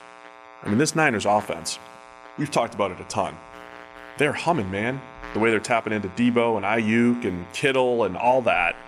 That's why the line is so strong. A couple years ago, they played, I believe it was, in San Francisco, it was the 2019 year. That was when the Falcons were horrible and the Niners were a Super Bowl caliber team. And the I remember the Falcons lost like at the goal line. Was it Julio trying to score at the goal line? He was about inches short uh, to to either tie the game or to win it, whatever it was. Um, so yeah, the Falcons are capable of keeping it close. The Falcons are kind of like the Broncos to me, where it's like week to week, hit or miss. I think overall the Falcons aren't a great roster, but they have these weeks where they kind of hang tough in there and, and play well. I don't I don't know if this is one of those. I'm liking the trending Niners, the team that nobody, nobody wants to play them come January. Nobody wants to play the 49ers come January. Yeah, they're the team. Okay. PFF NFL Daily this week. We talked about it. Yeah. Um, I, I just think this is an interesting game. But like I you, betting on the Falcons is always a bad idea. As soon as you do that, they let you down. They Down to nine. Has this changed since you typed it in? I don't know. The green line page appears to have changed since I typed it in. No, it's not. Uh, Did I say nine and a half earlier? Maybe I just misread it. Um, but I, I think this is a closer game than that line. I understand that the 49ers are hot. They're cooking on gas right now. They are, you know, those dominant playmakers that they have on offense are doing a really good job. Jimmy Garoppolo hasn't had a bad game in a while. He's had games where he's made some mistakes, but he hasn't played badly really since that start of the season where it was ugly and right up right up to the point where they threatened his job essentially. From that moment on, he's played well. I suppose. Yeah, that that moment, like it's almost like the Aaron Rodgers thing, right? Where Jimmy G was just immediately inspired by the threat to his job dangling over him. Now Green Line says nine and a half. What am I? What's happening here? I don't know. Um, whereas Matt Ryan has sort of, you know, been Matt Ryan. I just this is an interesting game to me, and I think yeah, the 49ers are a better team, but I like the Falcons to cover it. Did we just push an update to Green Line? Where This is what I'm saying. Everything's weird. That's. They just pushed an update in the middle of the uh, in the middle of the show here. Well, you should probably get over there. I mean, I'm I'm trying to find some of the stuff that I usually look at, but uh, if you are an elite user over at pff.com, go check out the new upgraded Green Line. Oh, the depth. Did they just push the depth charts into the? You get the lineups front and center here. You got the uh, most common bets. where are my Elo rankings? Is what I'm looking for. Oh, yeah, the power rank. There we go. They're just kind of off to the side. It's very widgety. You get some cool widgets in there. This probably looks a lot better on your phone now. Oh yeah, I'm sure. We're we're definitely pushing pushing for more mobile stuff. But uh, the power ranking of the Niners ninth and the Falcons 26th. That's why it's nine and a half. And now it's nine and a half, not nine. Where you going here, man? I told Well you, done. Atlanta to cover. All right. Give me the Niners. Give me the Niners. I don't like the Falcons on the road. Okay, it's fine. Any other good games here? This is the best remaining game. of the There's two pretty good games remaining here. I think Minnesota Vikings at the Chicago Bears. We get some more Bears primetime. Hashtag Great. blessed. Uh, the Justin Fields discourse will continue. He played, Mm-hmm. played all right the other night with his uh, busted ribs. And uh, this is the game why you signed Kirk Cousins. It's a big contract to go win on primetime. This is why road. he's signing Kirk Cousins. This this game. Yes. Hmm. I say that every week. Yeah, I don't know that it is, but all right. Um, yeah, like I, the Justin Fields thing is interesting. Um, every week he's going to be interesting to watch just because you know he's got a crazy amount of talent. He has by far the highest big time throw rate of any of those rookies. He also has one of the lowest accuracy rates of any of those rookies, which is interesting because you know the Justin Fields thing in college was that guy was absurdly accurate. Um, and obviously, you don't lose the ability to just hit a target between college and the NFL, you know, unless you unless you didn't practice with the NFL balls, right? Remember when Lamar Jackson couldn't throw for like the first few months of his career because he hadn't been practicing with NFL footballs. So I doubt that's the reason for Justin Fields suddenly becoming inaccurate. I suspect it's what happens when all of the things that you're comfortable with disappear. And now instead of just dropping back looking at a guy hitting the target, now you have to think about, uh oh, the offensive line's breaking down. What am I reading? Where am I looking? Like all these things. And all of a sudden those are the things in your brain, not just like not just the comfort of dropping back and hitting a target. So but because of all those reasons, like inaccurate but high big time throw rate, high ability to take off, make plays on the ground with his legs, he's a really interesting and fun player to watch. Like that is that is a recipe for entertainment.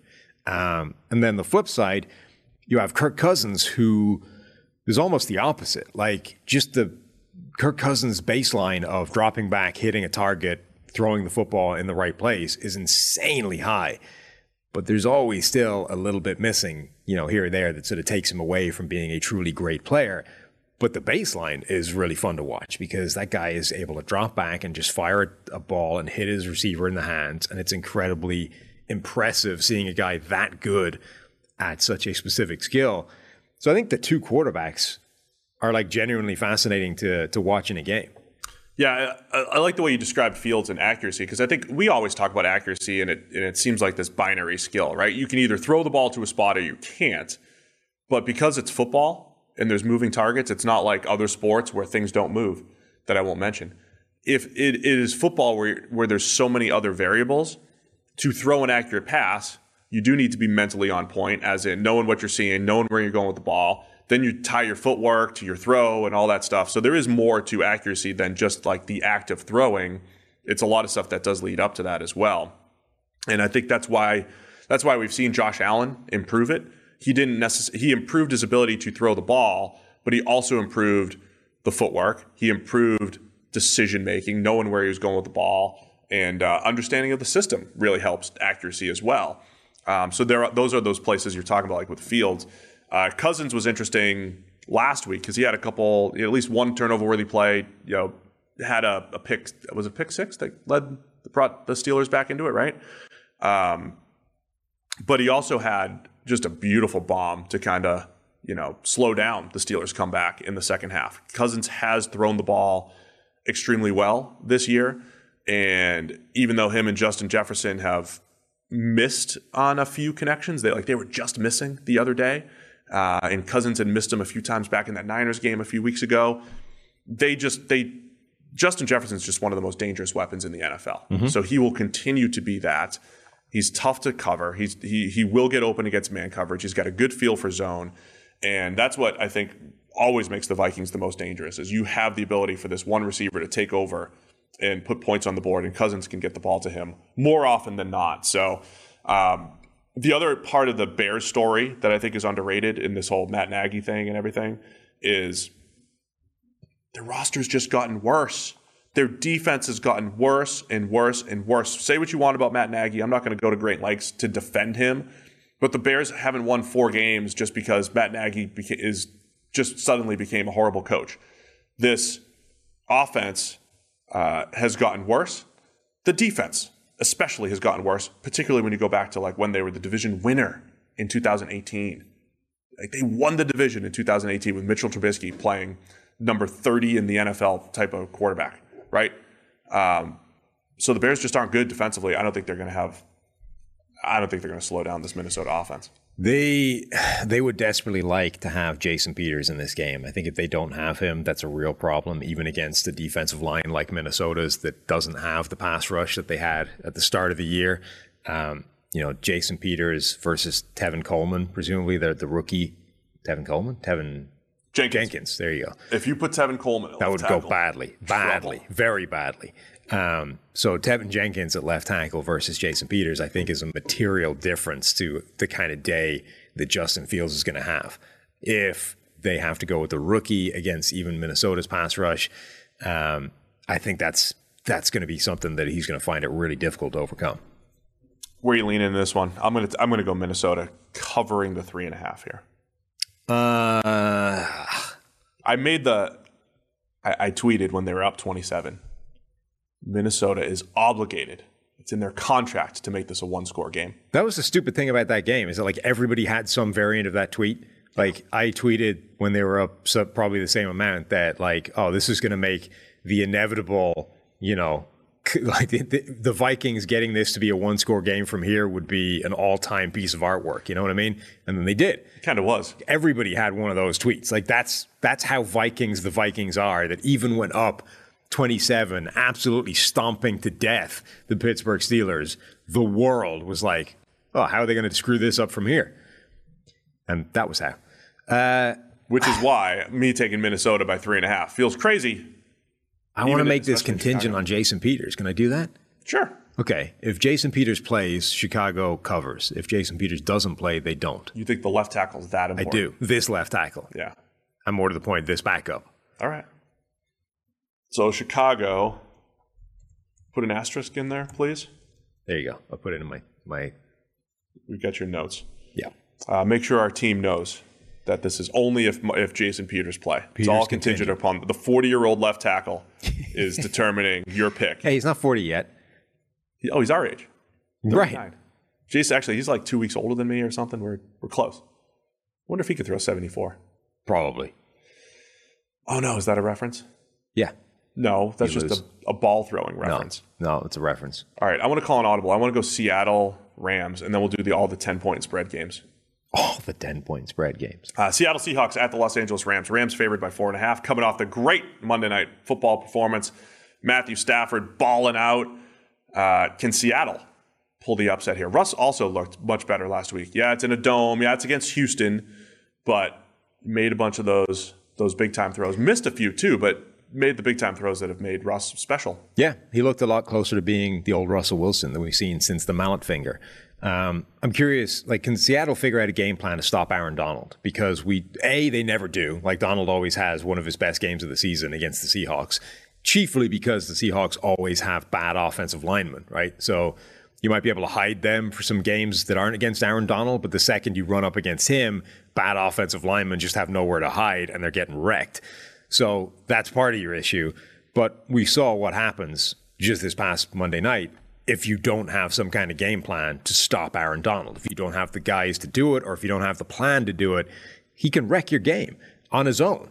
So that's one big thing for Seattle. And then the other issue is okay, it's not quite what it used to be, and it's a sort of a, a facsimile of the system that's trying to get by without, you know, um, without sort of firmware support from the original. But like this, this Rams defense, in theory, still runs the system that has caused all these uh, aggressive quarterbacks that thrive off the deep ball problems, of which Russell Wilson is one of them. So, you know, can this Rams defense still keep him in check and, and force him to take the underneath stuff and force him to be more patient where the mistakes happen. Yeah, the Rams the Rams were a massive issue for Russell Wilson last year. Remember, Yeah. he was on pace to have one of the highest grades we've ever seen. He was going to throw 70 touchdowns and all that stuff. He faced the Rams three times in the second half last year. Didn't play well in any of them.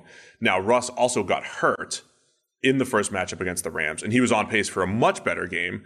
He had five big time throws on 19 dropbacks, which is great, um, before he got hurt and Geno Smith came over and nearly came back and pulled off the upset in the uh, in relief. So that's what we've seen. And the and the the Rams don't do as good of a job of uh, preventing the deep ball this year as Yeah. they did last year. But that was where like Seattle needed answers, right? Was the quote unquote easier stuff, the underneath stuff, the the stuff I described the Saints doing really well at, right? Throwing, uh, you know, out manning the defense, outflanking the defense with underneath stuff.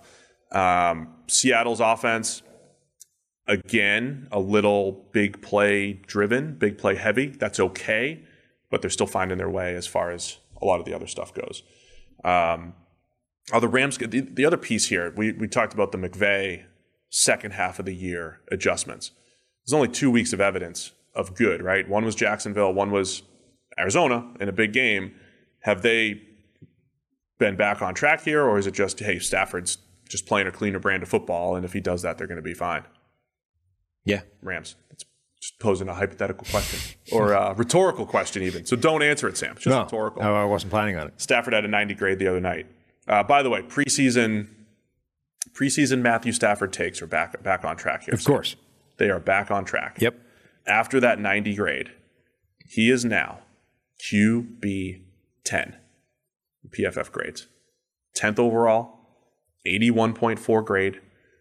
If he has a couple more decent games, he can he can get to that career high of 82.6, which is what we predict. I predicted an 80s grade. I predicted a career high and better production. Right now we're on point. That's where we are. Well, the funny thing is, Stafford. after that game, everybody's preseason uh, takes are back on point. Like if you're, if you thought that Matthew Stafford is going to be MVP and the greatest quarterback ever, you're immediately back on the bandwagon after that game. And if you're of the, you know, he's going to grade slightly better than usual, maybe put up much better numbers and be more or less like this is what we're dealing with, you're also back on track. So everybody wins after that. So sometimes the mid tier quarterback or the high mid tier quarterback, like a Stafford, makes everybody wrong or makes everybody right. So just give it some time. Anyway, four and a half in this one for the Rams. Is that oh, is that too much with Seattle? They like to play their close games as well.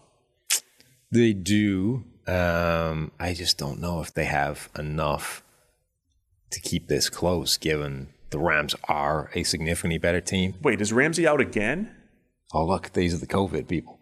That's a lot of them. OBJ as well. Ah, that's a lot of players. That's right. OBJ just came down. Zach healthy? you think Zach's going to play? I think that's unlikely. He could be uh, back up to John Wolford, QB three. QB three. Yeah, the guy Zach that Robinson. doesn't dress and just sits there looking important with the with the blue tablet. Jordan Fuller, starter. Darrell Henderson. Um, all right, I'm gonna, players for the Rams. I'm going to go with Russ, keeping it close. Rams win. Seahawks cover. Yeah, I think I think Wilson's going to play better football down the stretch here, right? I think he, in you know if, if if Seattle hadn't taken this lull, you know maybe this this spread is tighter. Um, Russ is still Russ and capable of of taking over games, so I'll take Seattle as well. And then we've got a bunch of um, some big spreads. I don't know how much we want to discuss here. Arizona Cardinals at the Detroit Lions. Poor Lions fans. Last year at this time, I used to tell Jets fans, "Hey, this is when Trevor Lawrence is playing." Lions fans, I don't even know what to Aidan Hutchinson, watch. Aidan, it's just and he's not playing. Aidan's good. He's very good. That doesn't turn a team around, though. It's the problem. Yeah. A defensive end doesn't turn a team around. Also, they're, they're you know they're not playing right now, so Yeah, there's nothing to watch. yeah. Uh, so Arizona coming off their loss, 13 point favorites in the dome. Uh, Nuk Hopkins out for the rest of the regular season. Uh, anything you're looking for this particular one? No, just it feels like a kind of bounce back game for Arizona, right? They they're a little bit like Buffalo to me in that if you're a team that has you know that is constructed in a certain way and is able to you know deploy an Aaron Donald that kind of thing, you can upset Arizona.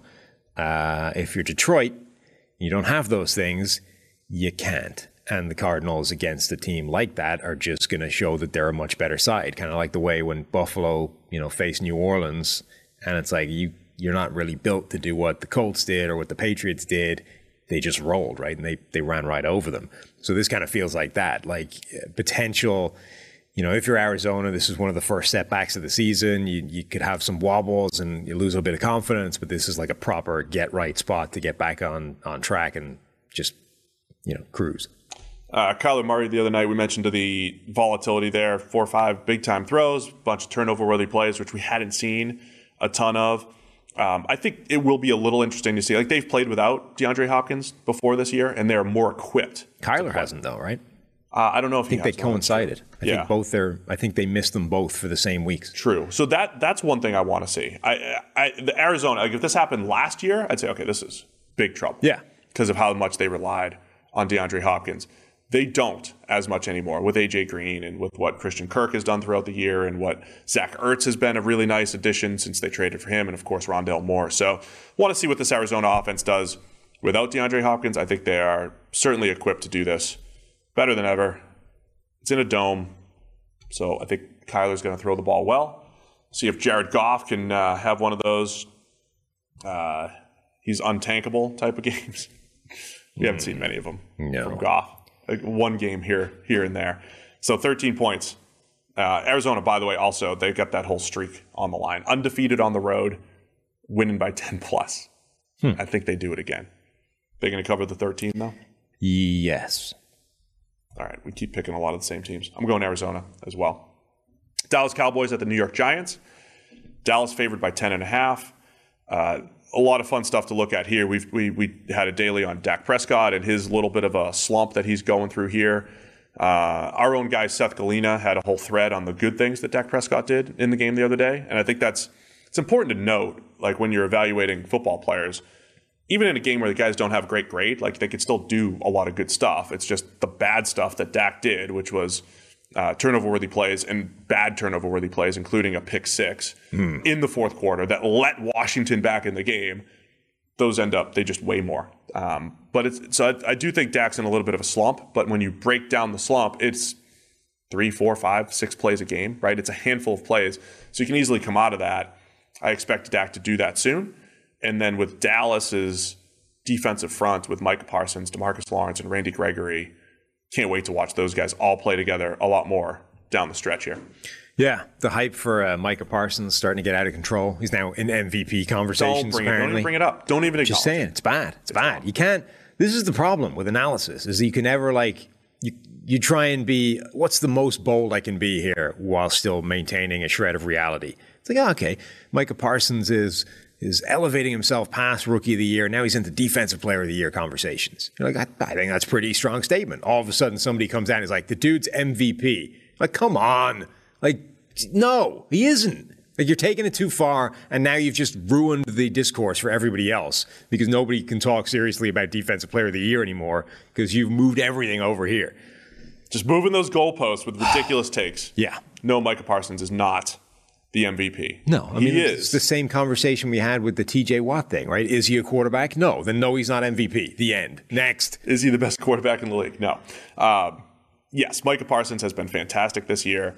Um, and again, like watching that trio, because Randy Gregory's rushing the passer the best he ever has in his career as well. Demarcus Lawrence has always been, uh, not always been good, but over the last three or four years, been very, very good. Um, so that feels like, uh, man, that's a tough, that's a tough front. Gotta, it, I continue to want to just see how Dan Quinn deploys those guys, especially in uh, nickel and dime situations. Yeah. Um, Dallas has the most turnover happy defense in the NFL. Obviously, the the magnet that is Trevon Diggs, but they've had a ton of other forced turnovers as well. Mike Glennon, who I would assume is still the starting quarterback at this point. Sounds like the Giants. They, they're going to shut down Jones for the rest of the year. Yeah, I would. They don't seem to be able to know what exactly is wrong with his neck. At which point, You don't want to mess with neck injuries. Right.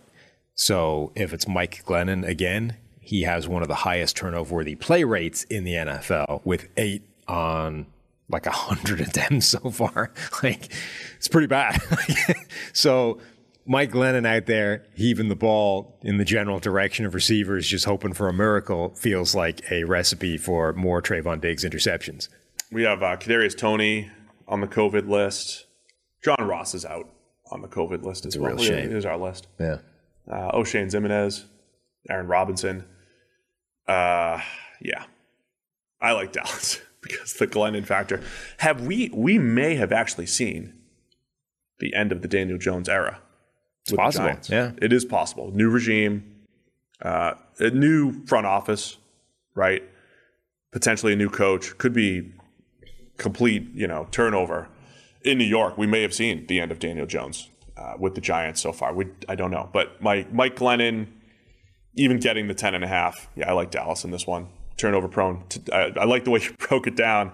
Plus that pass rush, man. That how how are the Giants going to block all those pass rushers? Yep. I just don't see it. So that, I think this could be a beatdown. Dak gets back on track and uh, breaks out of his slump. Like the only thing that could stop them covering that number, I think, is if Dak Prescott does what he did last week, which is like randomly heave a pick six right. to somebody. Dallas was, I mean, Dallas was ready to beat the football team by multiple scores. Right. And uh, I, do, I don't see Dak making those types of bad decisions again to let them back in. Uh, Buffalo Bills favored by 10.5 over the Carolina Panthers at home. It's going to be about 25 degrees in Buffalo. Don't know what the wind is going to look like. Let's check out the wind, see if this affects anything. Uh, 11 miles an hour, so it shouldn't be too 11, crazy. that's fine. That's not a problem. That's not crazy. This seems like the kind of game where, like, you know, what the the analysis that I gave for Arizona is the same kind of deal, right? Compared Arizona to Buffalo in the first place, this feels like a game where Buffalo might look amazing. The Panthers' offensive line is horrendous. They they're not going to be able to physically dominate the Buffalo defense the way a couple of teams have in recent uh, weeks. Generally speaking, the Panthers win with some speed on defense. If they do, um, or and on offense as well, with Christian McCaffrey, with DJ Moore, with Robbie Anderson, the Bills, generally speaking, beat inferior teams outside of Josh Allen's. When when Josh Allen doesn't have to face Josh Allen, the Bills As long as Josh teams. Allen. I mean, that's another great urban stat. He is undefeated against the AFC East. He beat the Bills and the uh, Dolphins. and uh, And he has a Jets game coming up. and on foreign soil. Yeah, so he's undefeated in foreign soil, uh, foreign soil, undefeated in the AFC East. If the London Silly Nannies get added to the NFL and join the AFC East, could be Urban's next landing spot. Hmm. I'm just saying he's got a history of beating AFC East teams. I mean, you're unlikely to find too many other coaches that are undefeated in England. And the Silly Nannies reference is only from Family Guy. I'm not making fun of anybody. It's a Family Guy reference. I see. We have already, by the way, not to go off track here, we never do that. No. We've gotten an email during the show here about my reference of the British Isles. Hmm. Doesn't like that. Well, one, you say it in a weird way, which doesn't help. I typed it though. I typed it out in the uh, into the ether. I put it in Twitter. Ah, yeah, yeah.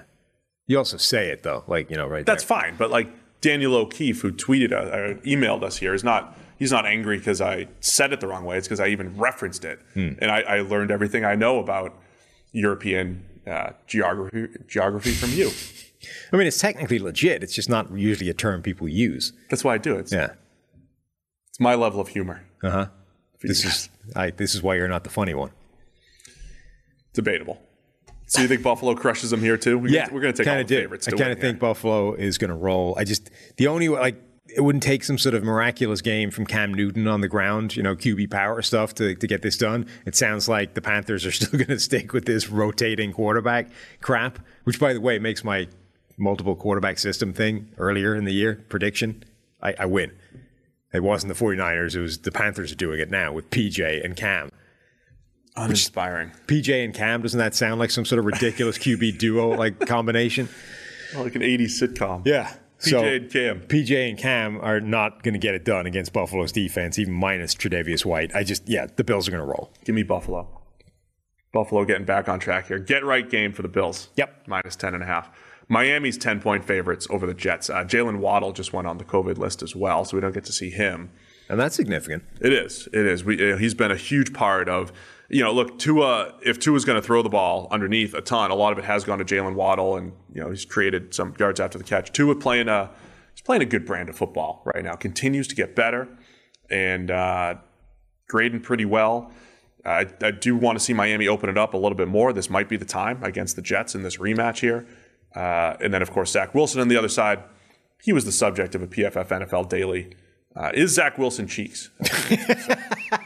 Yeah, that was the question we got see, I'm funny. See? Yeah, I, I mean, now to be fair, that's Austin's comment, not yours. Yeah, yeah, but I had to, I had to deliver it. You just I repeated had to it. deliver it. It's true. you The know? delivery was solid. Contextual.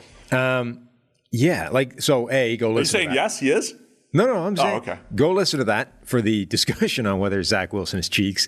Um, but this game, th- this feels like if you're the Jets and you're sort of sitting there with like a lot of not not much good this year. Everything's kind of going south. You've got this real problem of hey, our quarterback that we drafted number two overall looks like cheeks.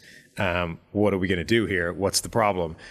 On the other side, Miami should kind of it feels like that's a teaching tape for the Jets. Like, there's a lot wrong with Miami. Um, they have this terrible offensive line, like not just bad, but historically wretched. The Miami offensive line is one of the worst we have seen in 15 years worth of grading offensive lines. It is horrendous. So Miami are running three times more RPOs than the Jets, right? Tua it has one of the lowest average depths of target in the NFL. The ball is coming out of his hands much quicker. Like Tua is not an amazing quarterback by any stretch of the imagination, but they have created a system that makes him functional. And he's doing his part, like he's executing what they're asking him to execute, even at the expense of being ridiculed by, you know, who was it? Uh, old DB plays for last couple of weeks. Somebody was like, "Oh, I could do that." I used On to play. Tua? Yeah, it's like I played high school quarterback. Didn't I could Chris throw it Sims two yards to my left. No, Chris Sims said that Taysom Hill was a better quarterback than Tua, but Because he had all the, the Tua folks. I forget who the DB was that said that uh, Logan Ryan, maybe does that sound right? That he could throw three yards to his left as well. Like, but anyway, the point is, the the Dolphins have created an offense that makes Tua functional and is working. The Jets haven't done anything to help Zach Wilson, and they have a much better situation if you look at it. Their offensive line is significantly better. Receivers probably aren't as good, but it's not like the receivers are catastrophic to the point where you're like, yeah, this can't function here. I, I just think that, you know, in scouting for this game, the Jets might have like taken note of some of the things that Miami are doing and saying, you know what, we should actually fold all of this into our offense. Yeah, I'm going to use my Derek Carr take and kind of like flip it on its side, right? Like the Derek Carr thing that I say is uh, find a way to make him throw the ball down the field. Find a way. Stopping Zach Wilson. No, not, not not throw the ball down the field, but find the way to get the ball out of Zach Wilson's hands. okay. Get him to throw the ball in rhythm more often, right? Yeah. The stat I used on the podcast is one of the highest times to throw, which is usually inflated by running around and scrambling, and Zach Wilson's not doing that. He's just holding the ball forever. He's holding the ball longer than any quarterback on average. Now it's been a little bit better since he came back from injury. But the thing that Miami has said is like, we can't block, therefore get the ball out of Tua's hands. It's also Tua's skill set to do that. Um, Zach is more of a, you know how you talked about Tua adjusting to NFL Open? I think, and I thought that was a fair point, right? He was coming out of Alabama where every, everybody was wide open and he had, you know, an ocean to throw from in two. Um, ocean's not the best one, but Zach Wilson had massive pockets at BYU. Yeah. And uh, He never faced pressure, essentially. never faced pressure. He had uh, immense room to step into. Now, he didn't have the best separation uh, in the world with his receivers, and he got it to them, but he never had to like operate from a pocket. Right? He didn't have a sense of urgency at BYU. So the Jets. So just like Tua had to learn how to like throw guys open a little bit more, I think Zach Wilson needs to learn how to navigate.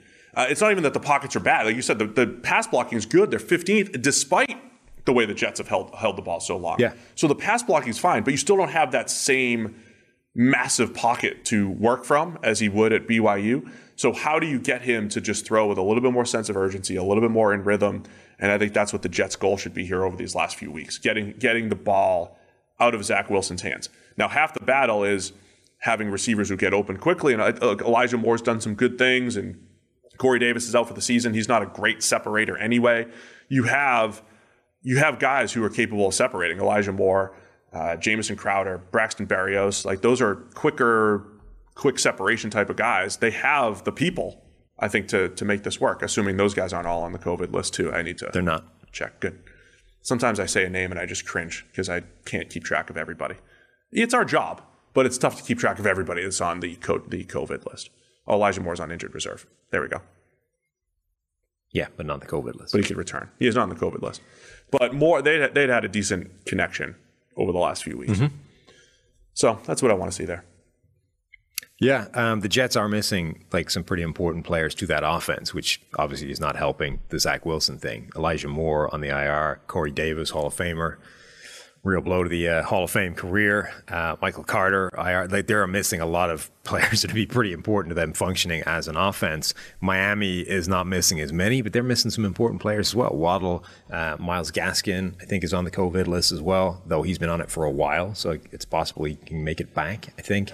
It's tough to keep track of right now. Yeah, um, but ultimately, I think like Miami are just doing a much much better job of scheming to help their young quarterback, and I think it's fair to say that like Tua is way better at this point as well, having struggled uh, through some issues. But despite their offensive line, I think they're a much better side right now. That being said, ten points is a lot to cover for a team like Miami.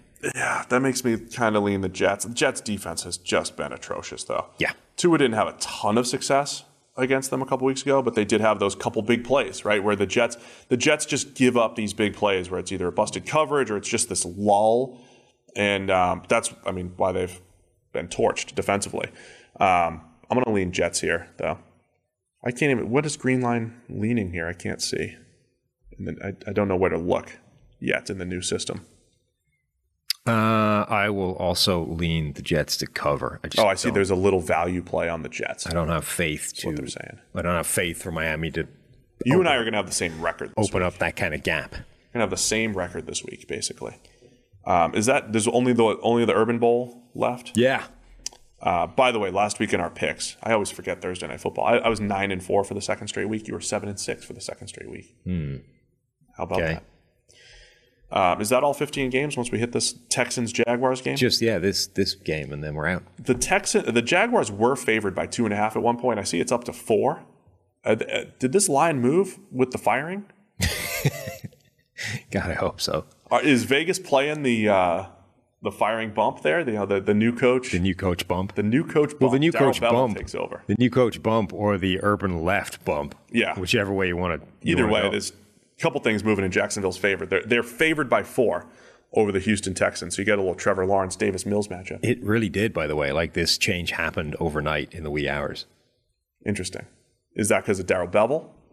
Because Darrell Bevell, he was um, didn't he win in his first game as interim coach last year for the for the Lions, and then he lost four straight.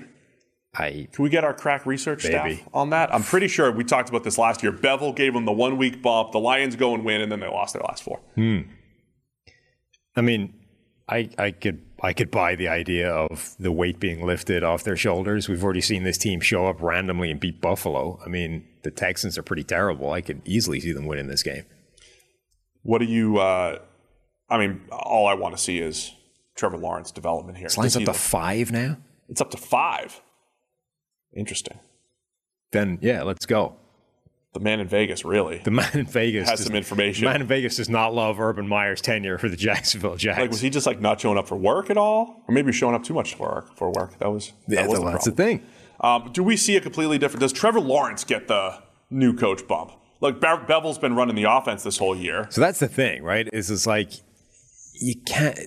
If Urban Meyer was having that degree of influence in the offense, like that seems. It's just difficult to see, like all of the issues that have been there in terms of making Trevor Lawrence just a nothing player so far this season. Receivers running into each other, not in the right areas. Like the whole thing has been catastrophic. But was that Urban? Because in theory, Darrell Bevell has been the offensive coordinator. He must have had a fairly significant part of that. Th- That can't change overnight, right? Suddenly everybody's on the same page, running to the right place, and Trevor Lawrence is executing this thing like it's second nature. It still doesn't make Laquon Treadwell your, not your number one option and all that stuff. Uh, three more players gone onto the COVID list for the football team here. Cam, now, Cam like, Curl. Yeah, since we've been Perfect. reporting here. Cam Curl, the latest, uh, biggest name. Tyler Larsen. Keith Ismael, uh, two centers. Sweet. So Washington's going to be down to like their fifth string center this year. Just move the game back. Jags don't have anybody if uh, on the COVID list. It's good for them. Well, I mean, there's that's the second best thing uh, Urban Meyer did during his tenure, COVID protocols. apparently. Yeah.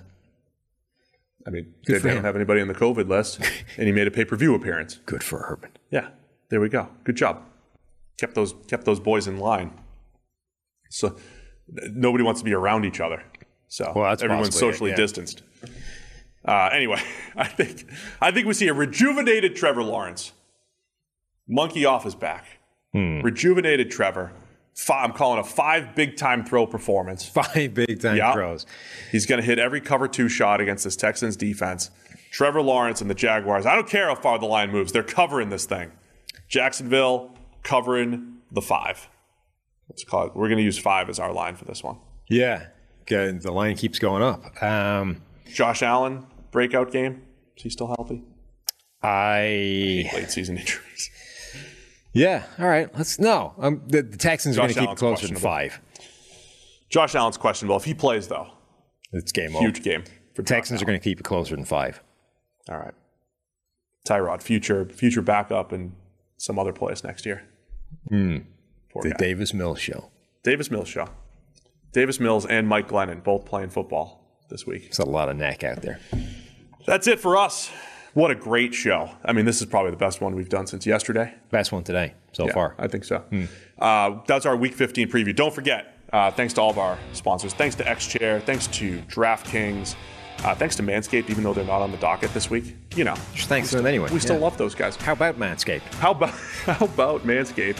Um, and also thanks to everybody who has or will donate uh, to the GoFundMe uh, for the Kentucky Relief Project. We will be pushing that money to where it needs to go, and we'll be doing something fun on top of that. Yeah, send us email us suggestions because we still need to figure out what we want to do. So NFL podcast singular at pff.com. You'll find that email on our uh, bio of the uh, Twitter account as well. But we still need ideas for the thing we can do. And then the other place where we could use some feedback, contact at pff.com. Let us know what you love about PFF, what you don't love about PFF, what you want to see more of. Contact at pff.com. This is more from like the uh, subscription standpoint. What types of things in the subscription or on the website are you most interested in? Would you love to see?